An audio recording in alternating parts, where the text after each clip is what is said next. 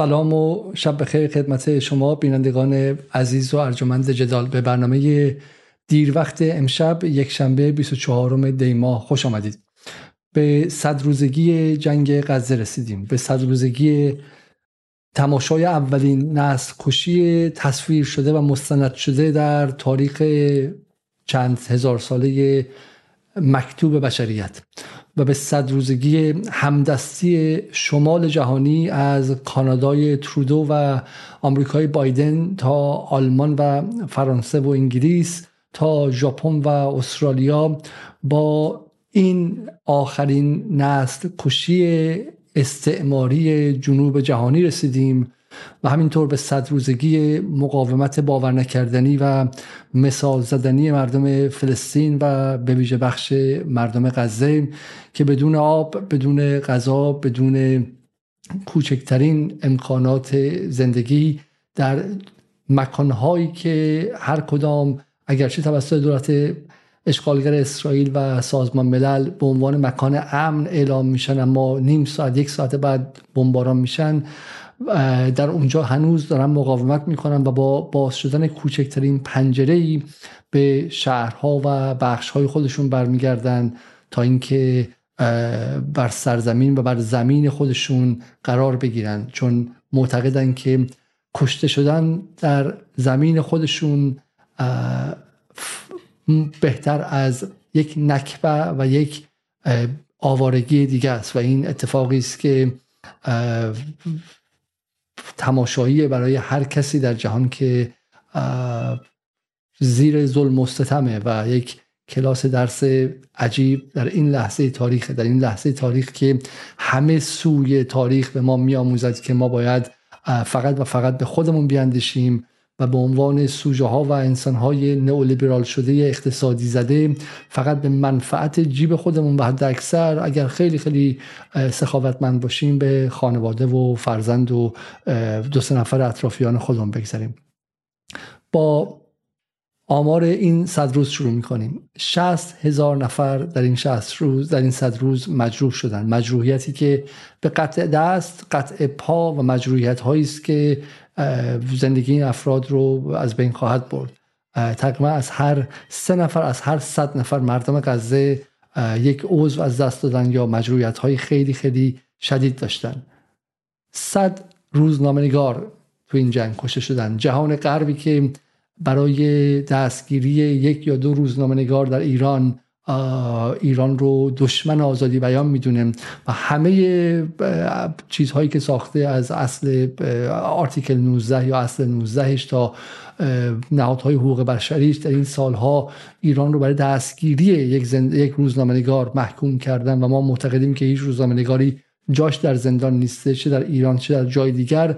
اما صد روزنامه‌نگار رو و اغلبشون رو به صورت آمدانه و با هدفگیری از پیش تعیین شده هدف گرفتن تا اینکه راه خبررسانی مردم فلسطین درباره نسل کشی خودشون به جهان بیرون رو مختوش کنن و راه رو ببندن. همونطور که بارها و بارها تقریبا هر شب یا یک شب در میون اینترنت غزه رو هم قطع کردن تا اینکه فیلم های نسل به, به بیرون نرسه.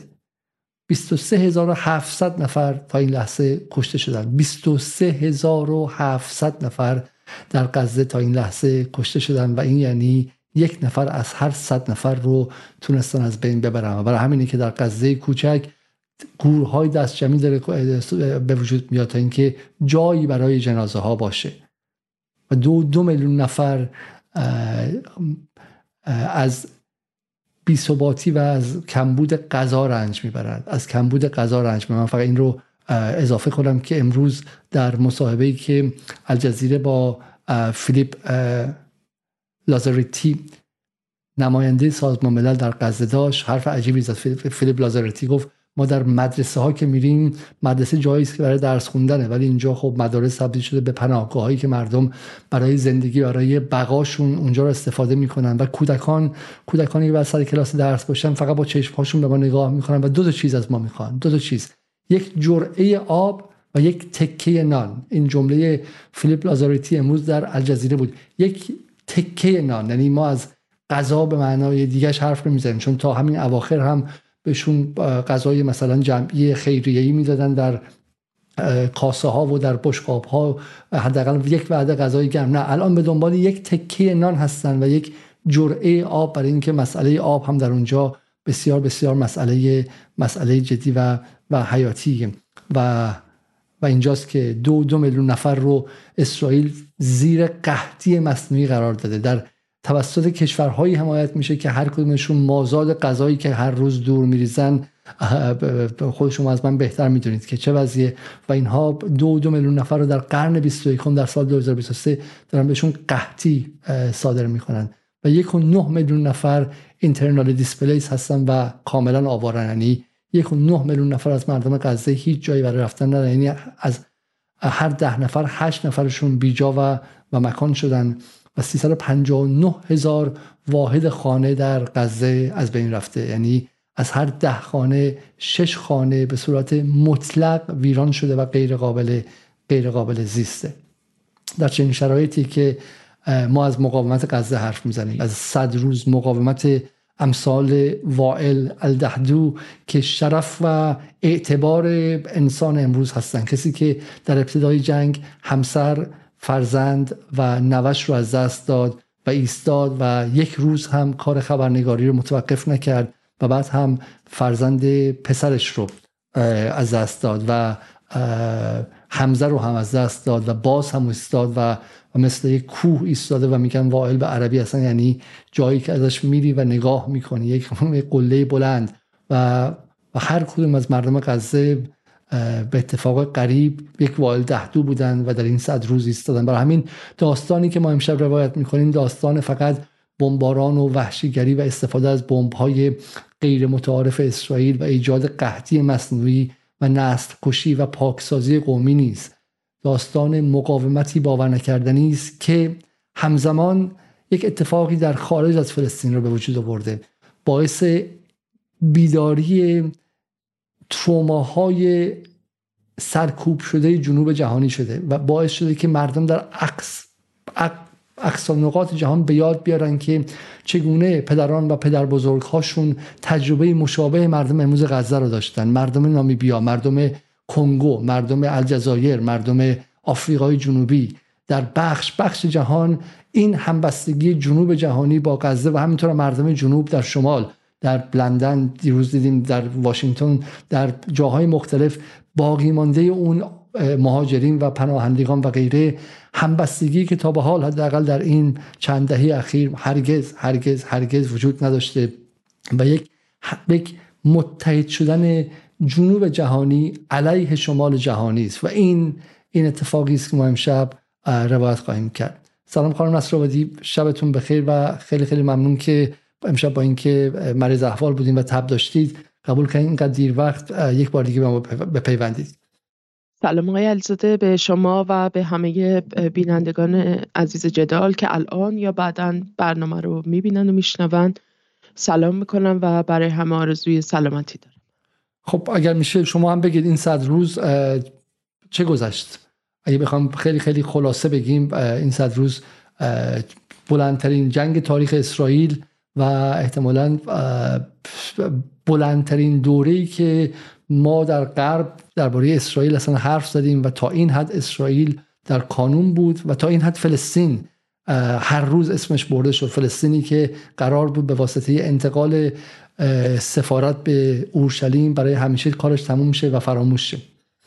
همطور که امروز سید حسن نصرالله هم در بیانات خودشون بهش اشاره کردن این جنگ صد روزه و مقاومت صد روزه مردم غزه و باقی مردم فلسطین در اقصانقات فلسطین اشغالی و همینطور گروه های مختلف مقاومت در منطقه ما و مردم آزاده در تمام کشورهای جهان به ویژه در جنوب جهانی این اتفاقی رو که در تاریخ ما بی سابقه بوده رو تجربه کردن. یعنی فلسطین هرگز به این شکل در صد روز در صدر همه اخبار دنیا نه فقط برای دولت ها که بیش از همه برای ملت های جهان به ویژه مردم جنوب جهانی تا این حد اهمیت نداشته.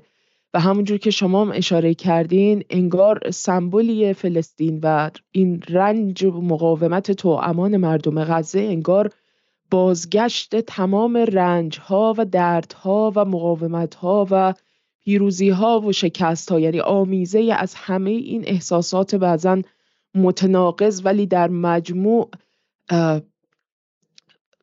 به نوعی در واقع پیشبرنده تاریخ برای تمام مردم جنوب جهانی بوده و هیچگاه به نظرم به این شکل تمام این مردم جنوب جهانی این چنین با همدیگه این بازگشت رنج ها و مقاومت هاشون رو به شکل تو امان با هم مرور نکردن.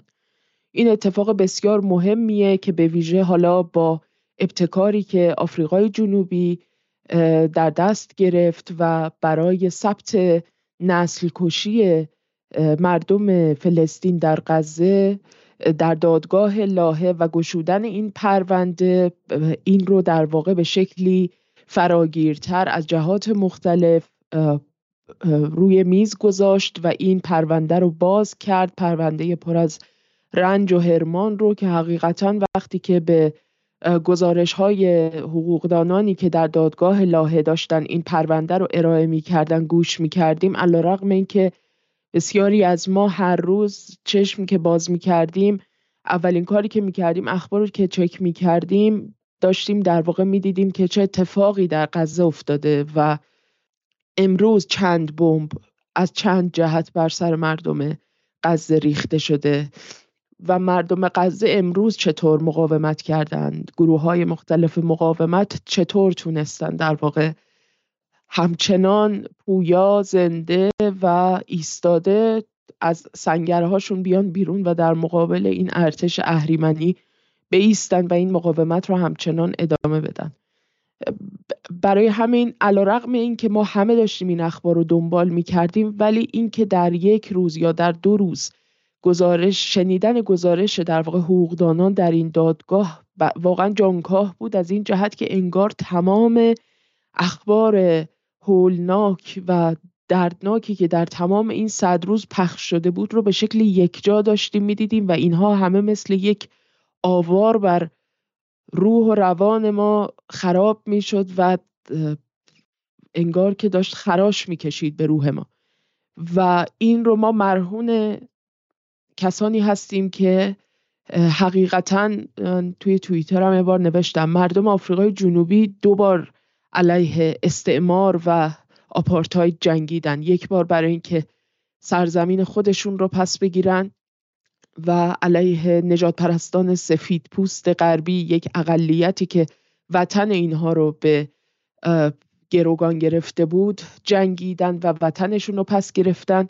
یک بار دیگه هم برای فلسطین جنگیدند. علیه اسرائیل این زائده استعماری و این رژیم پادگانی که حقیقتا نه فقط در تمام طول عمر دولت نجات پرست آفریقای جنوبی نزدیکترین دوست و شریک استراتژیک در واقع این دولت بود بلکه هنوز که هنوزه به شکلی سمبولی از همون مناسبات استعماری و نجات پرستانه است که مردم آفریقای جنوبی چنان که نلسون ماندلا در واقع این رو به سراحت گفته بود که آزادی نخواهد نخواهیم داشت بدون اینکه فلسطین هم آزاد بشه این رو سلوحه قرار دادن و برای فلسطین هم دارن می جنگن و این به نظرم شایسته عظیمترین احترام ها از سمت همه ما به خصوص مردمان جنوب جهانیه.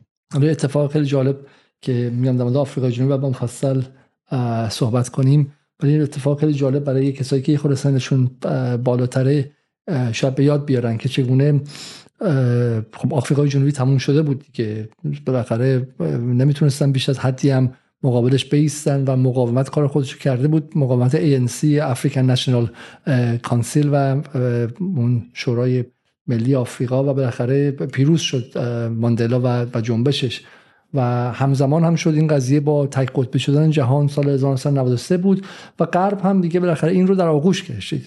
بالاخره حواستون باشه غرب همیشه همیشه همیشه روغن ریخته رو نظر امامزاده می‌کنه. و آفریقای جنوبی هم وقتی که روغن ریخته بود نظر امامزاده شد و بعد یواش یواش شروع کردن تدریس کردنش که چقدر بد بود و باری کلا ناندلا و از ماندلا یک روایتی دادن مسله و دروغین که ماندلا چون دست به اسلحه نبرد و خشونت نکرد و آدم خیلی خوبی بود و غیر به شکلی خشونت آمیز بود پیروز شد. حالا بگذاریم که این دروغ محض بود ماندلا رو تو خود انگلیس و آمریکا به عنوان تروریست میشناختنش و غیره. و بعد تو دهه 80 در واقع 2000 به بعد که میشه دهه 80 شمسی در ایران خود آقای ماندلا رو تدریس می‌کردن به عنوان کسی که مردم ایران باید بهش تأثیر کنن و تو ایران انقلاب مخملی کنن. در همین ایران امثال رامین جهان بگلو که اون موقع به صورت رسمی شعبه اوپن سوسایتی جورج سروز رو در ایران اداره می کرد و قبل از این دستگیر شه اینها کسانی بودن که سخنگوی ماندلا می‌دونستن خودش رو. و من چقدر خوشحالم که ماندلا در این ماندلا و جنبش آفریقای جنوبی و جنبش آپارتایدش از این شمال جهانی پس گرفته شد. چون دیگه ماندلا شروع به ابزار دست واشنگتن برای ایجاد انقلاب مخملی در کشورهای جهان سومی و جنوب جهانی و بالاخره جایی ایستاد که اصلا ابتدا خودش هم ایستاده بود. بغل فلسطین بغل مبارزه و مقاومت فلسطین در هر شکلش هر شکلش خشونت آمیز و غیر خشونت آمیزش رو تفکیک نمی‌کرد ماندلا. ماندلا معتقد بود که حق مردم اشغال شده پس گرفتن سرزمینشونه و و الان ماندلا جایی که بهش تعلق داره در فلسطین قرار گرفت این اتفاق بسیار بسیار مهمی بود و امیدوارم که بهش برسیم و در موردش برنامه مفصلی داشته باشیم. هفته دیگه اصلا میارم بهتون قول میدم. یک برنامه روی بحث سی و این مسائل خواهیم داشت. ولی باز کنیم بحث سی رو. مثلا سی جی و ارتباطش با سی و فرقشون با هم دیگه و اهمیتشون و اینکه آیا در نهایت این می‌تونه تاثیر داشته باشه نه. چون بالاخره ما می‌دونیم که بالاخره این نهادهای بین المللی تاثیرشون اندکه و اینها برای اینها نهادهایی هستن که در نظم آمریکایی شکل گرفتن و در نهایت هم در خدمت اهداف غرب هستن. شما به همین به شکل آی سی سی و آی سی جی که نگاه می‌کنید از کسانی که ما با خانم هلیاد و تاقی برنامه داشتیم که توضیح دادیم از همه کسایی که محکوم شدن بدون استثنا همشون متعلق به جنوب جهانی بودن. همشون مال آفریقا بودن مال جاهای دیگه بودن. تا حالا دیکتاتوری از از شمال دستگیر نشده. جورج بوش رو نتونستن دستگیر کنن. برای جنگ غیرقانونی عراق. تونی بلر رو نتونستن احضار کنن. حتی پینوشه رو نتونستن ببرن اونجا که نزدیک بود به غرب و غیره. برای همین محدودیتاشو باید ببینیم. ولی ولی فایده ای که هست اینه که این این دادگاه امکان این رو داد که از نظر رسانه‌ای یک کمپین فراگیر و عظیمی در غرب به وجود بیاد و اسرائیل به راستی تا این حد هرگز اینقدر رسوا نشده بود. حالا خانم نصرآبادی اتفاق خیلی جالبی که افتاد. آلمان سراسیمه وارد شد و گفتش که ما می‌خوایم بیایم و شهادت بدیم که این جنوساید نیست و این نسل کشی نیستش. نظر شما چی در مورد این قضیه که آلمان معتقده که این جنوساید نیست؟ خیلی مورد جالبی بود آلمان و هم البته همینطور کانادا که جاستین ترودو هم بعد از صدر اعظم آلمان و مقامات آلمانی اون هم برای اینکه عقب نمونه به این کمپین پیوست تا بیاد و شهادت بده که اسرائیل مرتکب نسل کشی نشده. و خیلی واقعا خصلت نمای مناسبات این دولت ها این دولت های غربی با یعنی روابط ارگانیکشون با اسرائیل حقیقتا. و خیلی جالب بود. خود کاربران آلمانی بسیاریشون وارد صحنه شده بودن و داشتن شوخی می‌کردن با این مسئله که شوخیشون البته شوخی تلخی بود و می‌گفتن که خب بله البته آلمان حق داره که نپذیره که در واقع اسرائیل مرتکب نسل کشی شده. چون به هر حال در قضیه نسل کشی هم آلمان حق کپی رایت داره و اسرائیل حالا حالا ها راه داره که مثلا بخواد به سرعت بیاد و اسمش در این سیاه نقش ببنده و غیره. اما نکته که خیلی جالبه اینه که اتفاقا آلمان از جمله نمونه هاییه که وقتی که شما مثلا در ایران به خصوص با این شیفتگان پنهان و آشکار سرمایداری لیبرال و به نوعی کسانی که حتی حاضرن استعمار رو هم تقدیس بکنن که به هر حال باعث شکوفایی و حدی از توسعه و پیشرفت در بسیاری از کشورها و مستعمرات خودش شده حتی میان مثال می‌زنن و وقتی ما اعتراض می‌کنیم به این قضیه که آنچه که باعث این سطح از انباشت سرمایه و این توسعه و این سطح از نابرابری در توسعه یافتگی در سطح جهان شده اون مناسبات نابرابریه که بین استعمارگر و استعمار شده به وجود اومده بوده به شکل سیستماتیک در طی قرنها و استعمارگران اگر استعمار نکرده بودن اگر قارت نکرده بودن نمی‌تونستن به این درجه از پیشرفت برسن. و بلافاصله اونها مثال می‌زنن و میگن که حالا انگلیس و فرانسه و اینها هیچی. آلمان چی؟ آلمان کشوری که نه استعمارگر بوده نه بر حال مثلا چنین تاریخ سیاهی داره چطور تونست این همه پیشرفت بکنه؟ بعد از دو جنگ جهانی و نمی‌دونم اتفاقاتی که به حال پشت سر گذاشته این سطح از پیشرفت و توسعه و نمیم دستیابی به انواع تکنولوژی های لبه‌ای و غیره. و خیلی جالبه که رئیس جمهور نامیبیا در پاسخ به مقامات آلمانی وارد عرصه شد و بسیار پاسخ زیبایی داد به آلمانی ها و به تمام کسانی که گمان می‌کنن آلمان در تاریخ استعمار در واقع هیچ سهمی نداشته و کشور بیگناهی بوده. از قضا نامیبیا میاد یادآوری می‌کنه. فکر می‌کنم شما در برنامه با خانم سارا لاریجانی به مورد نامیبیا به تفصیل در واقع پرداختید و رئیس جمهور نامیبیا این رو میاد و یادآوری می‌کنه که آلمان خودش یکی از پیشگامان نسل کشی در قرن بیستم بوده. یعنی اولین نسل کشی قرن بیستم رو آلمان مرتکب شده در شرایطی که ده ها هزار نفر از مردم بیگناه رو در نامیبیا قتل عام کرده. و اینها پرونده هایی هستند که همچنان گشودن چنان که رئیس جمهور نامیبیام گفته آلمان حتی هنوز حاضر نشده قرامتی بابت آنچه که انجام داده. اون نسل کشی و تبهکاری که در نامیبیا مرتکب شده رو بخواد در واقع بابتش قرامتی بپردازه.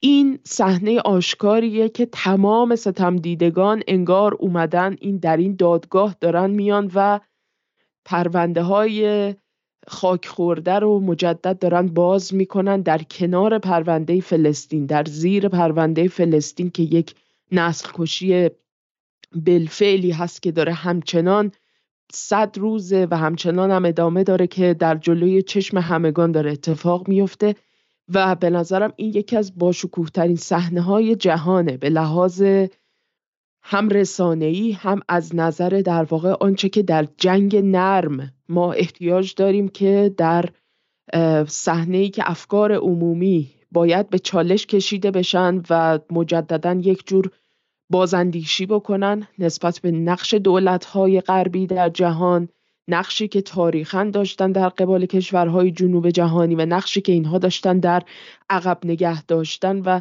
توسعه نیافتگی این کشورها و جلوگیری که اینها کردن از همزیستی صلحآمیز و مسالمت آمیز انسانها در جهان. یعنی مهمترین مانع همزیستی انسانها در جهان همین معدود دولت‌های قدرتمند غربی بودند که برای اعمال سلطه و انباشت ثروت بیشتر تمام میلیون ها، میلیاردها انسان رو به بند کشیدن. نکته خیلی مهمی دیگه. نکته اینه که اسرائیل و غرب همه اینها روی نسیان ما و روی فراموشی ما حساب کردن و این لحظه لحظه است که میگم ترومایی که مثل اینکه شما در خیابون ببینید که کسی داره چم کسی دیگر رو به قصد مرگ می‌زنه و این باعث که شما یادتون بیاد که بر خود شما چه بلایی رفته. مثل ما مثلا ما قربانی بمب شیمیایی در ایران هستیم و اگر جای دیگه بمب شیمیایی استفاده کنن این یاد ما رو هم به تحرک وادار می‌کنه و خاطره و کابوس های ما رو هم بیدار می‌کنه. و همین کاری که آمریکا داره کاری که اسرائیل داره می‌کنه باعث شده بقیه جنوب جهانی هم بیان. و حالا بعد یه دفعه می‌بینه که آلمان آلمانی که دستش تا اینجا تا تا آرنج به خون و به آدم کشی و اینها هستش اومده اینجا برای ما داره میگه که نه من می‌خوام شهادت بدم تو دادگاه. چه دادگاهیه؟ عجب دادگاهیه که شاهدانش کیان؟ یکیش آلمانه و دیگریش کیه؟ خانم نصرآبادی. کاناداست. بله، حالا جاستین ترودو در کانادا. ما متاسفانه در اون برنامه اون با خانم لاریجانی برنامه کانادا رو جا انداختیم ولی حتما حتما به زودی یک برنامه در مورد کانادا میریم. به ویژه ایرانیان مقیم کانادا که خیلیشون فکر می‌کنن جاستین ترودو چه آدم تمیزیه چه خوش قیافه است چقدر بچه مظلومیه بعد بدونن که کانادا رو کجا ساخته شده. هنوز کانادا دارن گورهای دست جمعی فرست نیشن و مردم به شکلی بومی کانادا رو پیدا می‌کنن. کانادا روی جنازه های مردم بومی ساخته شده. مردم بومی که همین الان هم دوستانی که در کانادا هستن می‌دونن که اغلبشون یا به شکلی مردمی نابود شده که فقیرترین بخش هستن. بعد به بهانه های کوچیک پلیس کانادا زندانیشون می‌کنه. بعد خیلیشون الکلی مواد استفاده می‌کنن از روی فقر از روی بیماری های روانی که این همه تروما بر اینها تحمیل کرده و بعد این خودش بهانه میشه که باز بیشتر دستگیر بشن و آزار ببینن و غیره. و این کانادایی که خودش باید در دادگاه به خاطر نسل کشی و زمین دزدی و نابود کردن بومی ها محاکمه شه حالا اونم گفته من می‌خوام بیام در دادگاه شهادت بدم که اسرائیل کشی نکرده و به روباه گفتن شاهدت کیه؟ گفت این حیوان این کفتار و این لاشخور و این این حیوله های دیگه شاهد من هستن. و و واقعا به شکلی شمال جهانی داره کسافت خودش رو عیان می‌کنه. خب کسافت و به شکلی اینکه زیر اون دست های زیر اون دست های مدرنیتهشون و زیر اون دست های تکنولوژی و اون دست هایی که من جنوب جهانی هم تو ایران نشستم میگم ولی اینها کانادا کانادا شد چون نخبه ها رو راه داد. کانادا به خاطر اینکه به همه نخبه ها فرصت های برابر میده. چطور فرصت برابر میده؟ اول از همه بعد پاکسازی نژادی کنه بعد ethnic cleansing کنه بعد genocide کنه بعد زمین ها رو بدزده بعد بچه هاشون رو به بردگی بگیره. بعد داره چهار تا پنج از شما ها رو که دانشگاه عالی تو ایران رفتیم با پول دولت ایران. مؤسسه عالی رفتیم با پول دولت ایران. آماده که شدین. همه خرجی که تو رسون شده درختی هستین که میبرسیده. میگه حالا بیا تو کشور من می‌خوام ازت استفاده کنم. خب بیا برده من بشه و تو خوشحالی. خب فکر می‌کنین که نه کانادا فرصت های برای فرصت برابر برای چی بهت داده؟ برای این بهت داده که بری رو ثمره چم 200 سال نسل و اتنیک کلینزینگ رو براش مهندسی کنی و استفاده کنی. خب این نکته بود. و این نکته خیلی قشنگی که اینجا اتفاق افتاد. توییت های توییت های نتانیاهو بود. شما دنبال کردین کار مسروبادی یا نه. توییت های نتانیاهو هم یک لحظه آشکار شدن این نظم جهانی ما بودش. نتانیاهو میگه که این بعد از ظهر ای شهروندان اسرائیل امروز ما صدومین روز جنگ رو صدومین روزی که از اون روز وحشتناکی که شهروندان ما کشتار شدن و گروگان گرفتن رو به یاد میاریم. حالا صد روزی که توش معلوم شد که آهارنوت بودی که پیروز گفت که خودشون به شهروندانشون شلیک کردن. دیگه رسما گفتن. چرا؟ برای اینکه همون بحث هانیبال رو ما نمیگیم خود اسرائیلیا میگن. و صد روزی که معلوم شد خودشون شلیک کردن به شهروندانشون خودشون همه این کارها رو کردن. اما بعدش رو ببینید. خب بعدش به نظر من بسیار دیدنی و مهمه. میگه we are continuing the war until the end. ما جنگ رو تا آخر میریم until victory تا پیروزی تا جایی که به اهدافمون برسیم که اون پاک کردن حماسه و بازگشتن همه همه گروگان ها و اطمینان حاصل کردن از این که غزه هیچ وقت به هیچ وقت خطری برای اسرائیل نیست. این جمله بعدش به نظرم کلیدی ترین جمله شه میگه we will we will restore security to both the south and the north. ما امنیت رو هم به جنوب هم به شمال باز خواهیم گرداند. Nobody will stop us. هیچ کس ما رو متوقف نمی‌کنه. حتی دادگاه لاهه. یا محور شرارت. و هیچ کس دیگری. داره میگه آقا ما اصلا برامون دادگاه جنایت جنگی اصلا مهم نیستش. به این به انگلیسی میگن killing with impunity. میگه ما داریم با امنیت تمام می‌کشیم. خب برای اینکه آقا ما به هیچ کس جوابگو نیستیم. این به نظر من خودش بزرگترین اعتراف بود برای اینکه آقا ما چگونه حق داریم که نسل کشی کنیم و هیچ قانونی هم بر ما اطلاق نمیشه. اصلا دیگه از این بیشتر چی می‌خواستیم کار نصر خب که اینقدر راحت بگه که آقا ما با ایمپیونیتی یا با بخشودگی فارسیش مسئولیت. مسئولیت میشه. خب میگه ما از هر گونه جنایت جنگی مسئول هستیم. خب و این خودش به نظر من تمام ایاره میگه آقا ما برامون دادگاه جنگی هم برامون مهم نیستش. و این این به نظر من غربی که تازه خودشون لاهه رو بنا کرده و بیا جواب نتانیاهو رو بده دیگه. این نتانیاهو داره میگه که مثل مثل قاتلیه که میگه ای من بخوام برم دستگیرشم همتون رو لو میدم. همتون رو لو میدم. بعد با من بیاد باید با من بیاد خب به غرب داره میگه آقا من می‌خوام تو رو رسوا کنم. هیچ دیگه الان من به سیم آخر زدم. اگه قراری که من برم امنیت اسرائیل به خطر بیفته. خود منم که قراری که نخست وزیر از دست بدم. تا تهش وای میستم. کاری می‌کنم که میگم به همه. به همه میگم لا هم اهمیتی نداره. سازمان ملل هم اهمیت نداره. شورای امنیت هم اهمیت نداره و غیره. به سیم آخر زده و داره همدستانش رو توی این جنایت میگه میگه من بدون شما نمیرم پایین. اگه قرار سقوط کنم شما هم باید سقوط کنیم خب خانم نصرآبادی امروز در میدان چه خبر بود؟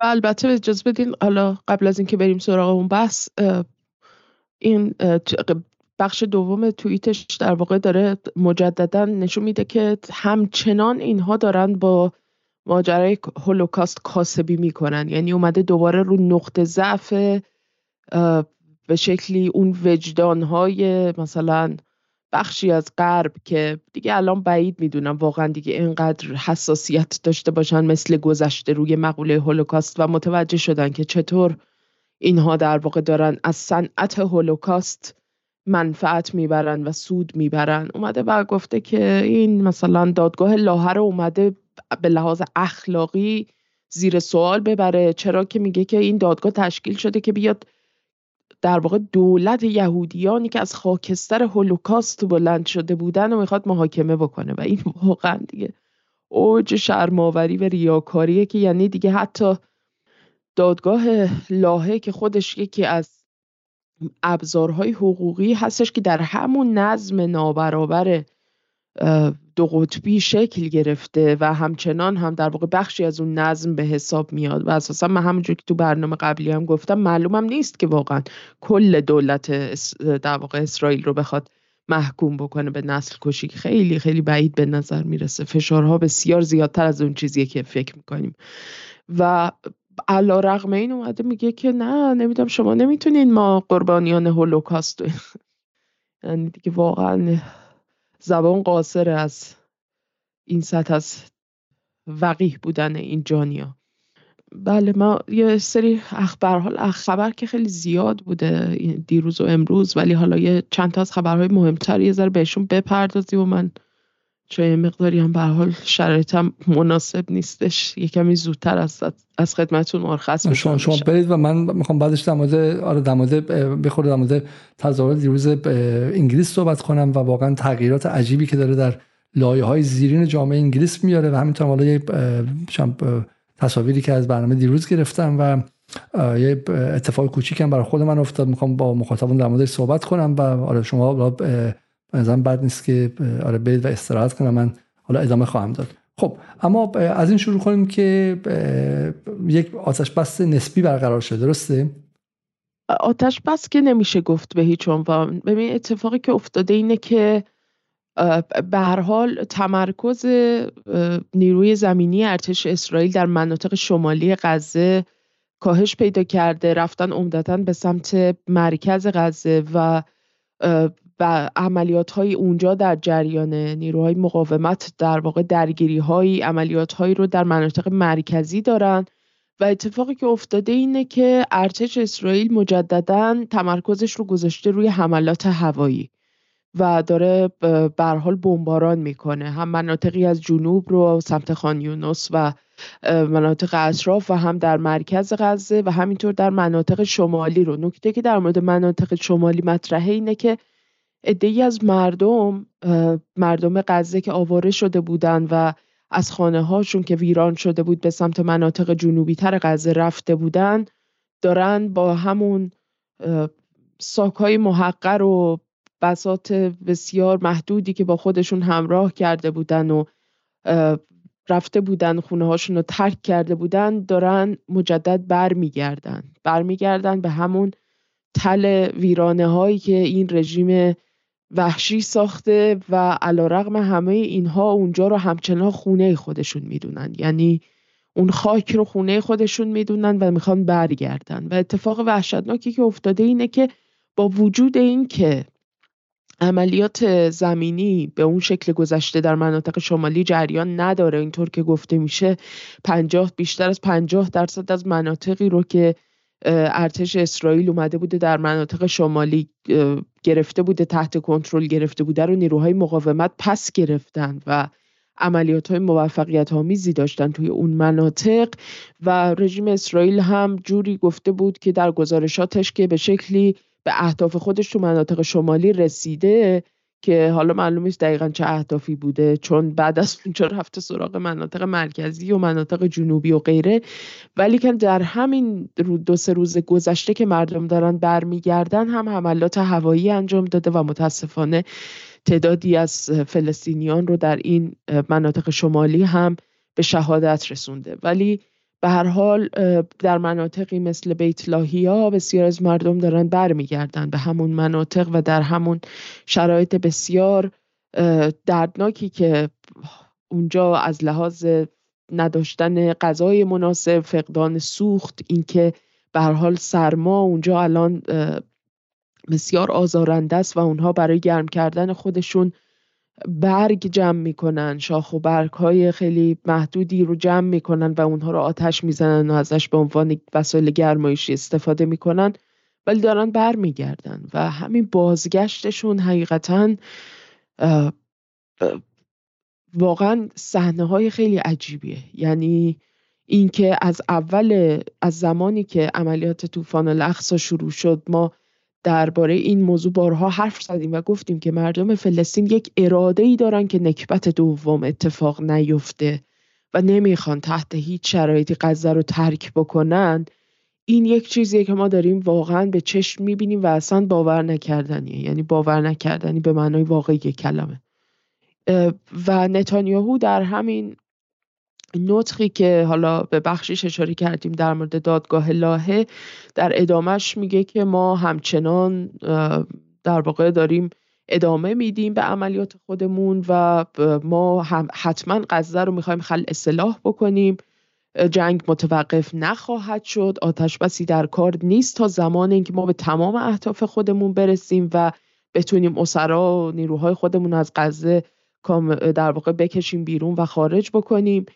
و ادعاهایی کرده در مورد اینکه ما خیلی از رهبران مقاومت رو از بین بردیم توانایی های رزمی اونها رو ضعیف کردیم. چیزی که به هر حال علیرغم این ادعای نتانیاهو همچنان می‌بینیم که مقاومت داره با توان قابل توجهی داره ادامه میده به مقابله با نیروهای ارتش رژیم اسرائیل. و همچنان در مورد در واقع درگیری ها و نبردی که در جبهه شمالی با حزب الله دارن صحبت کرده و گفته که ما به هر طریقی می‌خوایم که اون بازدارندگی خودمون رو مجدد به دست بیاریم علیه حزب الله حالا چه با ابزارهای سیاسی و دیپلماسی و اینها باشه چه از طریق روش های دیگر و به شکل ضمنی تهدید کرده و گفته که ما هرگز مجدد مرتکب اون پیمان اشتباه پیمان اسلو نخواهیم شد. اون اشتباهی بود که دیگه تکرار نباید بشه به هیچ عنوان و در مورد این صحبت کرده که بایدن در تماسهایی که با نتانیاهو داشته در واقع سعی کرده که نتانیاهو رو قانع بکنه ظاهرا که یه مقداری دیگه فیتیله ها رو بکشه پایین به اصطلاح. ولی کن نتانیاهو ادعا کرده که ما تا زمانی که احساس بکنیم که جان اسرائیلی ها در خطر هستش از سمت مناطقی که تحت کنترل و حاکمیت فلسطینی هاست. این اجازه رو نمیدیم که اینها حق حاکمیت کامل داشته باشن چه تو غزه چه تو کرانه باختری.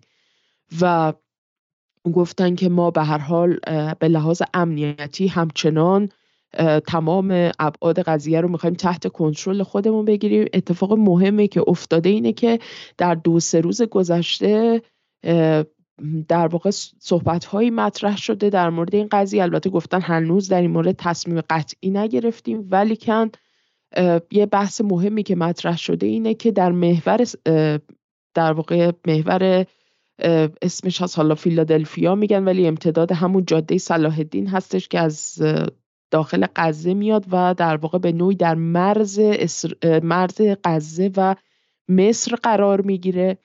به شکلی در واقع میاد و از رفح عبور می‌کنه و گذرگاه رفح تحت کنترل مصره و مصر حقیقتا خیلی رویکرد انفعالی وحشتناکی داشته در چند هفته گذشته.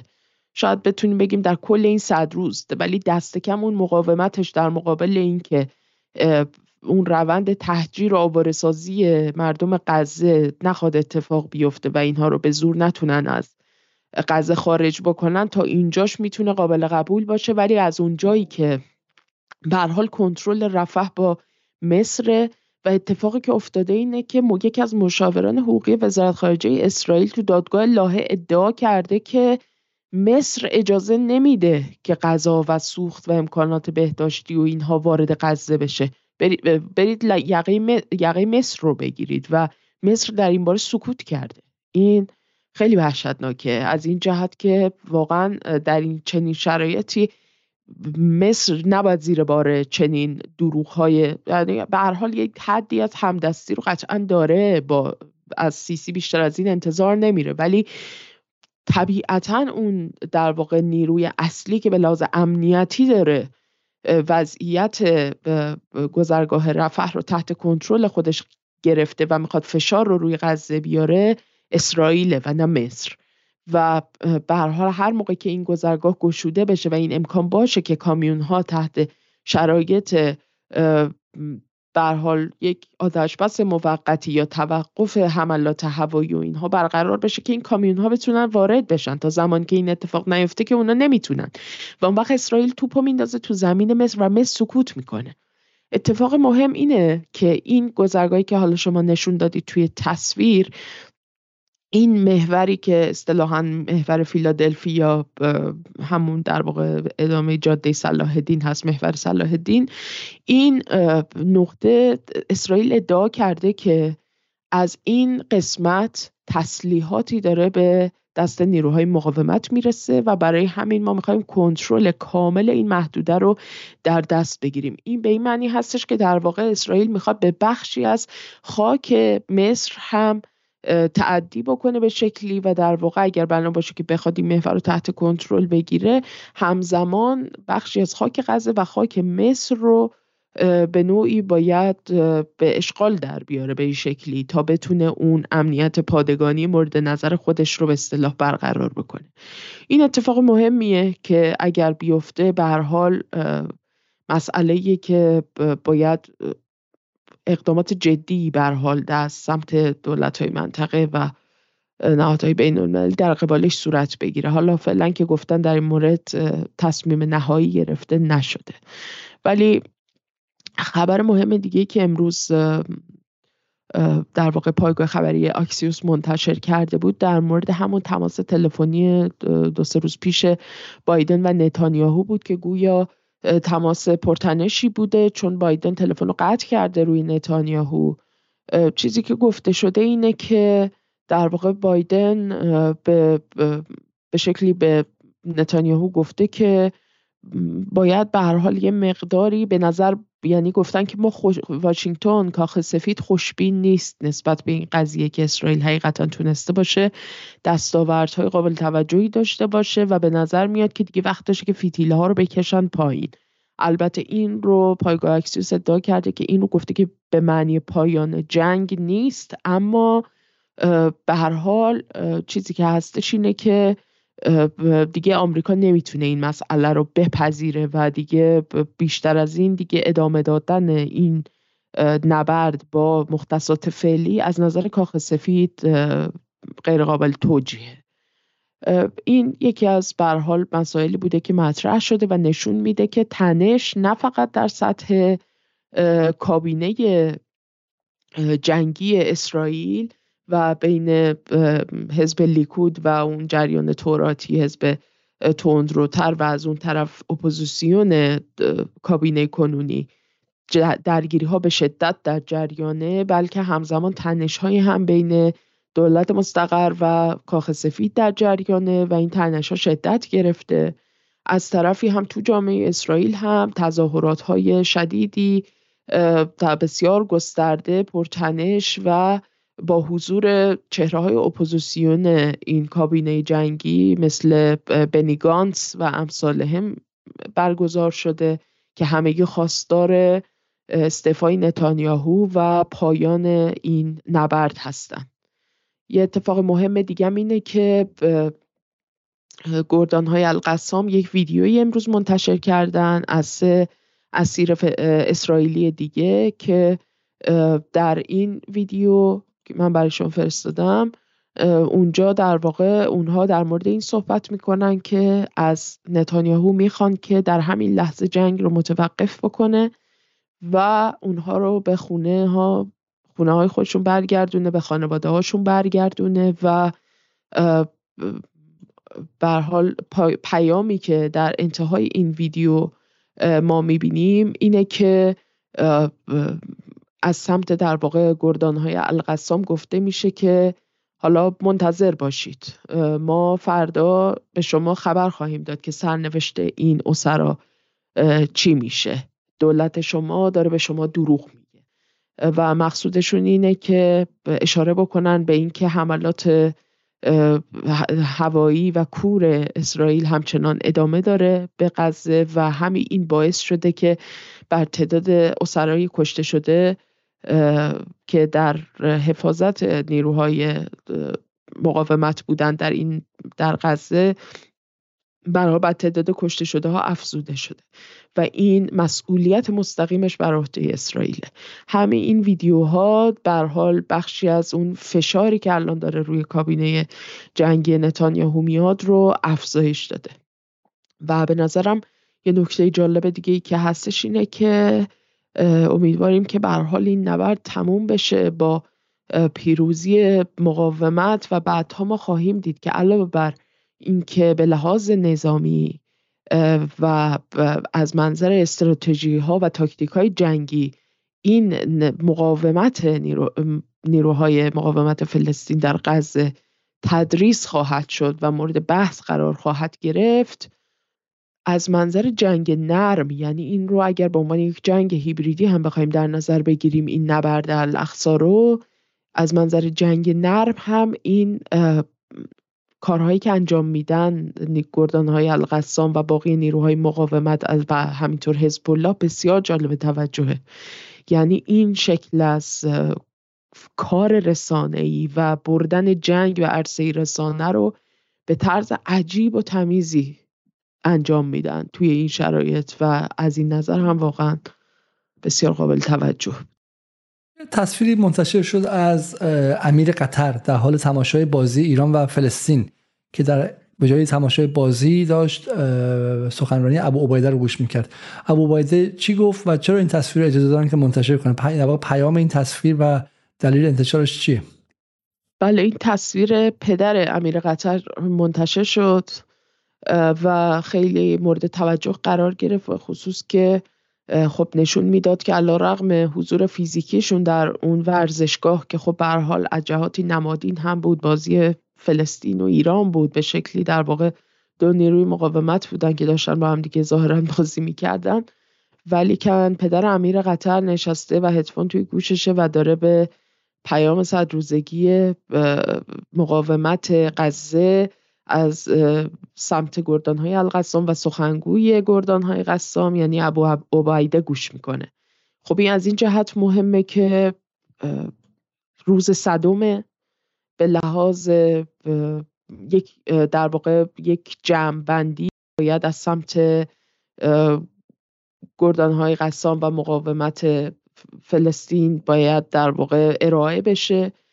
سید حسن نصرالله هم صحبت کردن امروز و به هر حال اینا نشون میده که روز صدم اهمیت نه فقط نمادین به لحاظ اینکه عدد صد به هر حال عددیه که قابل توجهه ولی بیشتر از این جهت که صد روز مقاومت یعنی اتفاق فوق العاده بی سابقه و شگفتانگیز در تاریخ ما بوده. و این چیزیه که هیچ کس نمی‌تونه ازش صرف نظر بکنه. ابو ویده هم همچنان مصمم و استوار در مورد مقاومت صحبت کرده و گفته که ما هیچ گزینه‌ای به جز به کار گرفتن تمام توان خودمون در جهت پاسخ به این کشدارها و جنایاتی که رژیم یونیستی علیه ملت ما داده ما در پیش نداریم و هیچ گزینه ای روی میز ما نیست به جز مقاومت. و در مورد اینکه ما ضربه های سختی به دشمن وارد کردیم و به این موضوع اشاره کردن وعده داده که ضربات شدیدتری در راه و اون چیزی که به نظر می‌رسه اینه که تشدید و تسعید عملیات در روزهای آینده از سمت مقاومت مورد انتظاره و ممکنه که اتفاق بیفته. و اشاراتی هم داشتن به این که حدود هزار خودروی زرهی اشغالگران رو تو این صد روز از بین بردن و منهدم کردن. یعنی به لحاظ از نظر لوجستیکی تجهیزات نظامی دشمن رو هم علاوه بر اون تخریبی که در روحیه و در ذهن و روان دشمن ایجاد کردن در بلاس سخت افزاری هم ضربات قابل توجه زدن و از باقی نیروهای مقاومت به ویژه از حزب الله مقاومت یمن و مقاومت عراق و بقیه امت اسلامی در واقع همه تشکر کردند و گفتن که همگی هر کجایی که هستن به سهم خودشون می‌تونن در این نبرد همراهی بکنن و مقاومت یاری بدن. پیام مختصر و مفید چیزی جز اراده مقاومت بر ادامه نبرد و اینکه در واقع بسیار امیدوارند نسبت چشم، چشمانداز این نبرد مجموع سخنان ابو عبیده بوده بسیار خب حالا ما این توییت رو هم من قبلا نشون می‌دادم که واقعا همین تهدید مثل وسط نتانیاهو بود که میگه مرز غزه و مصر باید بسته شه که مانع از این بشه که حماس اسلحه‌شو بگیره و اسرائیل will not be able to end the war in Gaza without taking control of that border. و می‌خواد در این لحظه آخر حداقل این رو از آن خودش کنه و این نکته بود خانم نصرآبادی بهش اشاره کرد خیلی نکته مهمی است و یک از دعوای مهمی است که می‌خواد چنگالش رو دور غزه بندازه و اون زندان رو از اون چیزی هم که بود وحشتناکتر کنم. میگه ما حالا همون شده که دیدیم دیگه. همون ادعاهایی که قبلا مطرح کرد رو هم دیدیم. ولی این تصویر به این تصویر بسیار بسیار تاریخی و تصویر اصلا باور نکردن و یک تابلوی کامله. یک تابلوی کامل تاریخی از ملتی که دارن برمیگردن. ولی بذار من بحث رو با شما تموم کنم. خانم نصر که شما بریم و به استراحتتون بپردازین اگر نکته هست که می‌خواستین اضافه کنید بگید که وگرنه من با شما خدافظی کنم.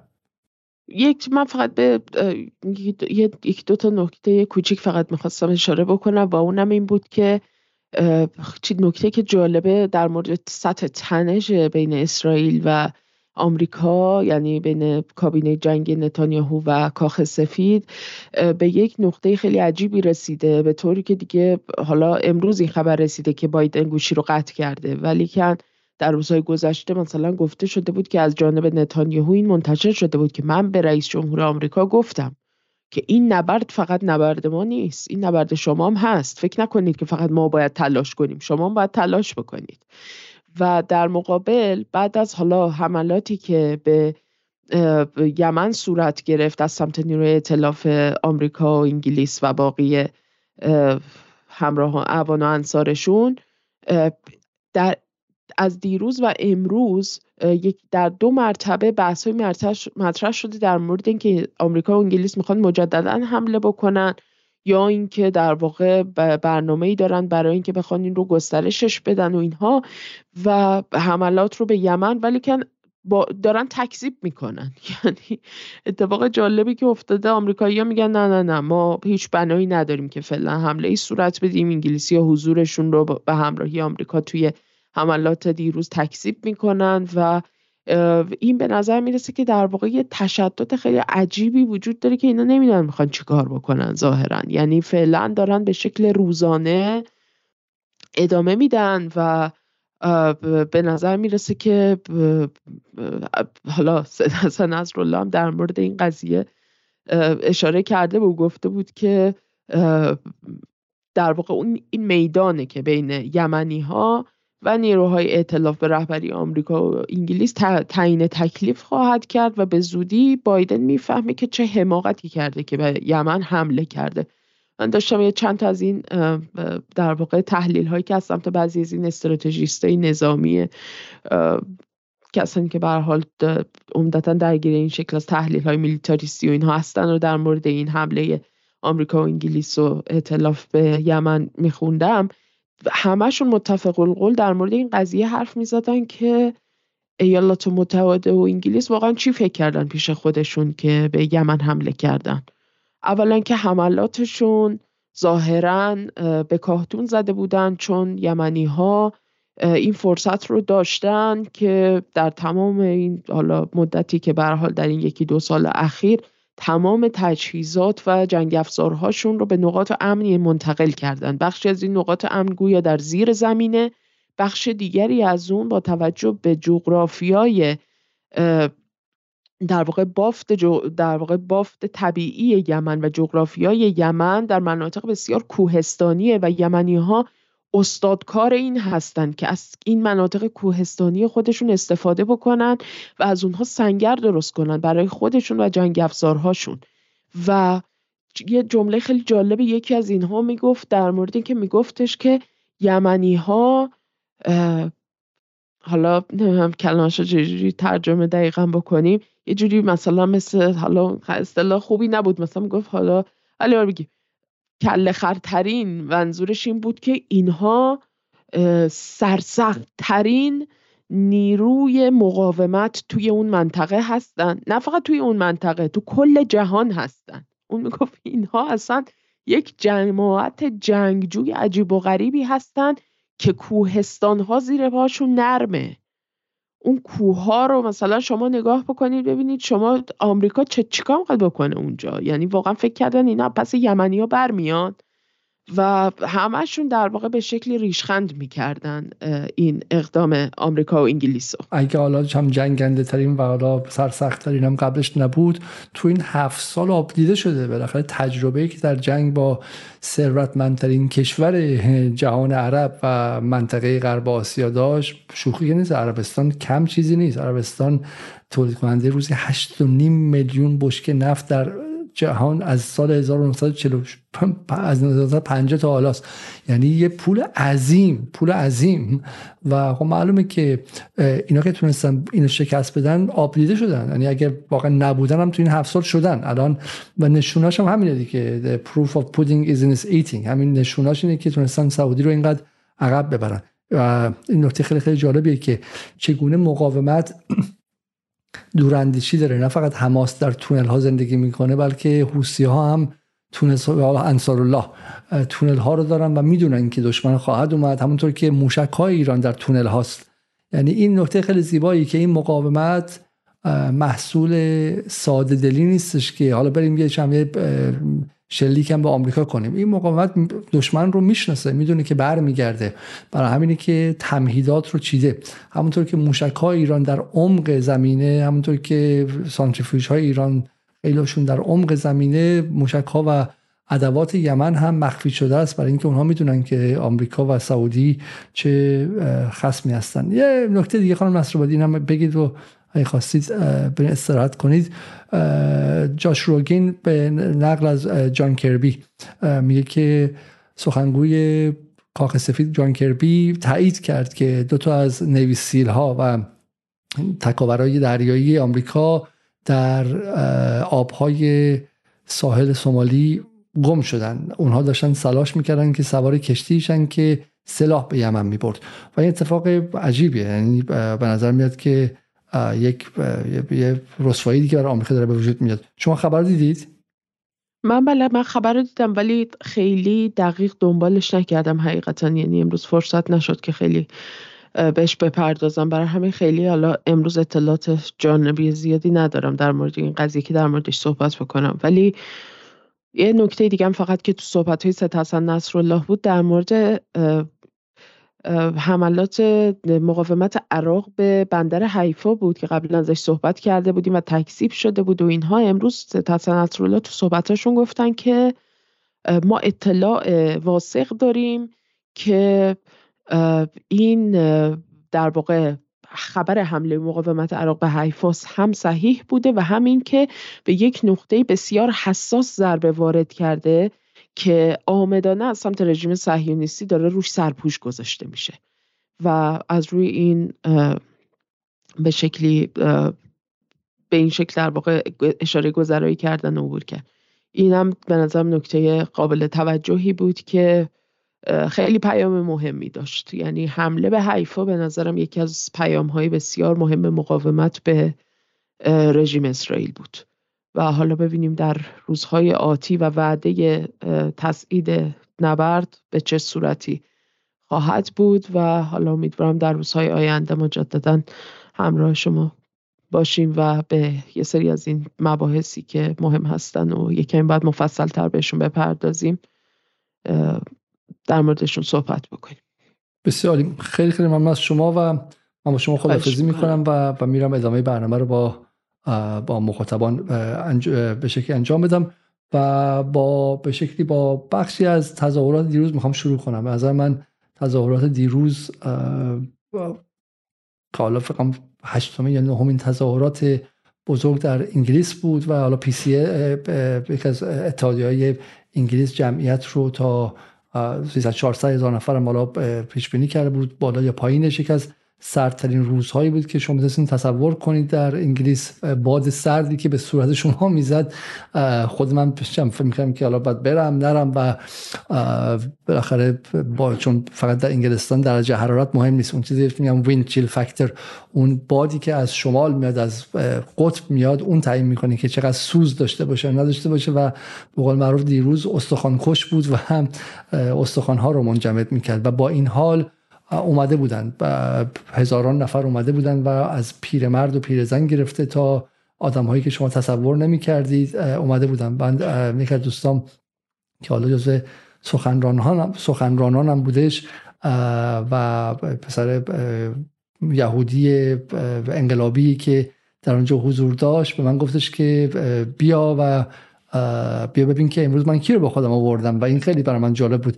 چون کسی که باش اومده بودن پدر و مادرش بودن. حالا من سعی می‌کنم با این دوست که میگم یک از سخنرانان دیروز تظاهرات بود و یک استاد دانشگاه بسیار شناخته شده در انگلیس و خیلی هم علاقه داره که به ایران سفر کنه و امیدوارم که تو این برنامه های آتی حتما باش مصاحبه کنیم و و همینطور هم معرفیش کنیم به فضای فارسی. ولی ولی ولی ولی نکته جالبش این کسی که گفت و با افتخار گفت من با خودم اووردم کسی نبود جز پدر و, و مادرش. دو فرد یهودی طرفدار اسرائیل یعنی کسانی که در زندگیشون نه مثلا ضد امپریالیست بودن نه چیز دیگه و به یهودیان تعلق داشتن که دلبسته اسرائیل بودن. و اینها رو با خودشون آورده و به نظر من این یه پیروزی عجیب بود. یعنی دیگه الان اگر ما در روزهای اول من بودم و دوستان به شکلی ضد امپریالیستم و مسلمانان و غیره در این صد روزی که از جنایات بی پایان اسرائیل و نسل کشی آشکارش گذشت و این دادگاهی که داره برگزار میشه و این اتفاق نسل زد انگلیس حالا دیگه تنها به خیابون نمیاد. نسل زد داره دست پدران و مادران نسل قبلتر هم می‌گیره. اونهایی که توسط رسانه ها توسط پروپاگاندای صهیونیستی برای سالها مغزشویی شده بودن و برای اونها اسرائیل و دفاع ازش یعنی ایستادن کنار قربانیان هولوکاست و غیره اونها هم چشمشون داره باز میشه که بین هولوکاست و اسرائیل هیچ ارتباطی نیستش و این اتفاق خیلی خیلی عجیبیه. من هم اون دوست رو و هم نفر بعدی یک نفر دیگرم دیدم که به خانم انگلیسی بود. اون هم پدر مادرش از کمبریج اومده بودن و آدمای محافظه کار آدمایی که لزوما به بدنه مثلا رادیکال و انقلابی و چپ انگلیس متعلق نیستن. این اتفاق مهمی از این نظره که اگر شما می‌خواید جنبش های فراگیر به وجود بیارید و تغییرات اساسی به وجود بیارید و بتونید که همه رو با خودتون همراه کنید. اتفاق در جنگ عراق افتاد و در جنگ عراق دیگه فقط نیروهای ضد امپریالیست و چپ نبودن تمامی بیش از 55 درصد از جامعه انگلیس همشون بلند شدن که نه نه نه و این اتفاق جالبی بودش. حالا شما در تصاویر ایران اغلب دیدید که خب تصاویر مثلا یهودیان ارتودکسی که ضد اسرائیل هستن رو مشاهده کردید اما بیش از اونها در حال حاضر یعنی در کنار اونها نه فقط اونها هستن بلکه نیروهای نیروهای من این فیلم می‌خواستم به شما نشون بدم. بله نیروهای معمولی و به قول معروف یهودیان سکولار هم دارن میان و اینا خیلی مهمن چون اینا تاثیر گذارن در فضای انگلیس این خانومی بود که برای مثال زن حدودا 80 خورده ای ساله در سرمای صفر درجه لندن که اون بادی که میاد منفی 5 درجه است. و و میگه جوز اگینست آپارتاید یهودیانی که یهودیانی که ضد یهودیانی که ضد آپارتاید هستن و اینها دیروز خیلی خیلی زیاد بود. دیروز دو تا چیزی که در این تظاهرات زیاد بوده که همین حضور یهودیان بودش و این یهودیان جامعه یهودی انگلیس جامعه قوی است و این خیلی مهمه که اینا همدستشن چون همدلشن با تظاهرات. چون اغلب این جامعه جامعه است که سریع همدست اسرائیل بحث انتیسمیتیسم و یهود ستیزی رو مثلا می‌کنم. در فرانسه برای مثال اینها اتفاق رو به وجود آوردن اما در انگلیس قضیه متفاوته و اینها هستن که مهمترین تاثیر رو دارن مقابل پروپاگاندای امثال نتانیاهو که هر چیز رو به اسم یهود ستیزی و هولوکاست و اینها می‌خواد جواب بده و اینها به میدان اومدن. این نکته اول بود و نکته دوم که حالا در بحث خانم نصرآبادی بخشیش مطرح شد. و من می‌خوام اینجا یک از فیلم های بسیار بسیار جذاب دیروز رو با شما تقسیم کنم و نشون بدم. حضور پرچم های آفریقای جنوبی و نلسون ماندلا بود طوری که واقعا گمان می‌کردید که روح نلسون ماندلا در لندن دیروز حضور داره و, و داره شعار میده به نفع به نفع فلسطین و این هم به نظر من خیلی خیلی خیلی زیبا بود. چون کسی که غرب این سالها گمان کرد که خونسا سازی کرده و از آن خودش کرده در دستگاه فکری لیبرالیزم ازش داره استفاده می‌کنه رو پس گرفتم و و به عنوان یک فرد رادیکالی که همیشه بود دارن استفاده می‌کنم من می‌خوام بخشی از این تظاهرات رو به شما نشون بدم که بسیار شعارهای جذابی بودش. اینجا زیر پل امبانکمنت جوانانی که اغلبشون فکر مثلا بین 18 تا 21 دو سالشون بودش با بنری که میگم متعلق به ماندلا بودش و چفی های فلسطینی که دیگه تقریبا در جاهای معمولی لندن هم شما برای خرید میرید دارین این روزها به شدت می‌بینید و دیگه واقعا داره یک سمبل خیلی خیلی عادی در انگلستان میشه و این جوانان حالا با همون که خودشون که شبیه خیلی کارنوال و غیر از خب این کسایی هستن که هر هفته اومدن. یعنی شما شاید فکر کنید که حالا و درست هم فکر می‌کنید که حالا تظاهرات کردن در لندن کار سختی نیستش. ولی بالاخره با کسایی که چند با کار کردن مسافتی که باید بیان از خیلیشون از جای دیگه اومده بودن. دیروز ده ها اتوبوس از منچستر و از جاهای دیگه اومده بودن. منچستر بالاخره هم سه ساعت راه اومده بودن که به اینجا برسن و و این حضور رو داشته باشن و این نظر نقطه مهمیه. چون اینها با خداگاهی میرن که دیگه هرگز اجازه نمیدن که اسرائیل در اطرافشون در محیط های اطرافشون حضور داشته باشه. و شما بدونید که اسرائیل در انگلستان حضور داره. در شرکتی که شما کار می‌کنید ممکنه بخشی از سهامش به, اسرائیل متعلق باشه. در اون نرم افزاری که استفاده می‌کنید و شرکت خریده ممکنه نرم افزار اسرائیلی بوده باشه. بخاطر اسرائیل بخش جدای ناپذیر از غرب و الان این تعداد کسانی که دارن بیدار میشن که این حکومت حکومت نسل کشه به نظر من در هر لحظه بیشتر و بیشتر میشه و من فکر می‌کنم که این نکته مهمیه. حالا در اینجا به که این بحث من هم مطرح میشه دیگه. چون بالا خیلی میگن که اصلا شما اولا که چرا مثلا چه می‌دونم این تظاهرات رو انجام میدیم؟ اون عکس بعدی هم عکس اون پرستاری است که اسمش هم خاطرم نیست. پرستاری که دو سال سه سال پیش در غزه هدف تکثیر اندازهای اسرائیلی قرار گرفت. در اون مارچ برگشت یا اون تظاهرات مهم برگشت.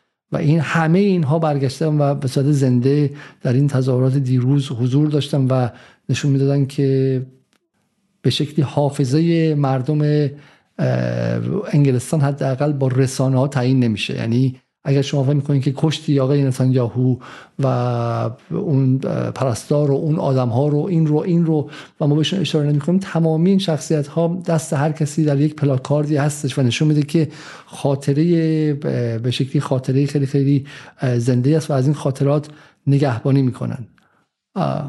خب حالا اتفاقی که برای خود من افتاد چی بود؟ این بود که در وسط این جمعیت من داشتم می‌رفتم و یک حالا احتمالا خیلی از اون فیلم رو دیدین دیگه.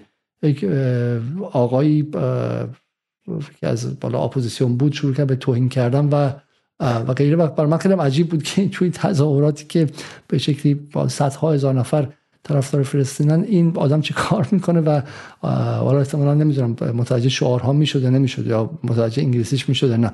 و داشت به نمی‌دونم موبایل دستش بود و موبایل دستش بود. من فکر کنم عکس می‌گیره نگذاشتش فیلم می‌گیره تا مثلا زنده این توییتر رو پخش می‌کرده و حالا بالاخره با همین اتفاقاتی که پارسال افتاد و این حملات و غیره خیلی برای من چم فکر کنم که مثلا می‌خواد حمله فیزیکی کنه غیره و غیره خیلی مطمئن نبودم. ولی وایسادم و باهاش صحبت کردم. برای اینکه اصلا می‌خواستم که چی داره میگه و, و حرف حسابش چیه غیر از توهین کردن حرف حسابش چیه؟ و خیلی وقتا خب این در این یک سال خیلی اتفاق افتاده که آدم های تو خیابون اومدن مثلا چه می‌دونم فحاشی کردن در لندن توهین کردن. یک بار دیگه من بچم رو از مهدی کودک می آوردم و دو پسر جوون اومدم و صحبت کردم و و و خب من مقدار محدودیت هم دارم برای اینکه مثلا به به پلیس زنگ بزنم بلافاصله برای اینکه اون دو پسری که دفعه قبل به من حمله کردن من احساس کردم که خیلی تازه از ایران اومدن و پناهنده هستن و خب پلیس می‌تونه پناهندگی اینها رو ملغا کنه. من به عنوان کسی که طرفدار حقوق همه این مستضعفان هستم و اون پناهنده هم یکی از مستضعفانه.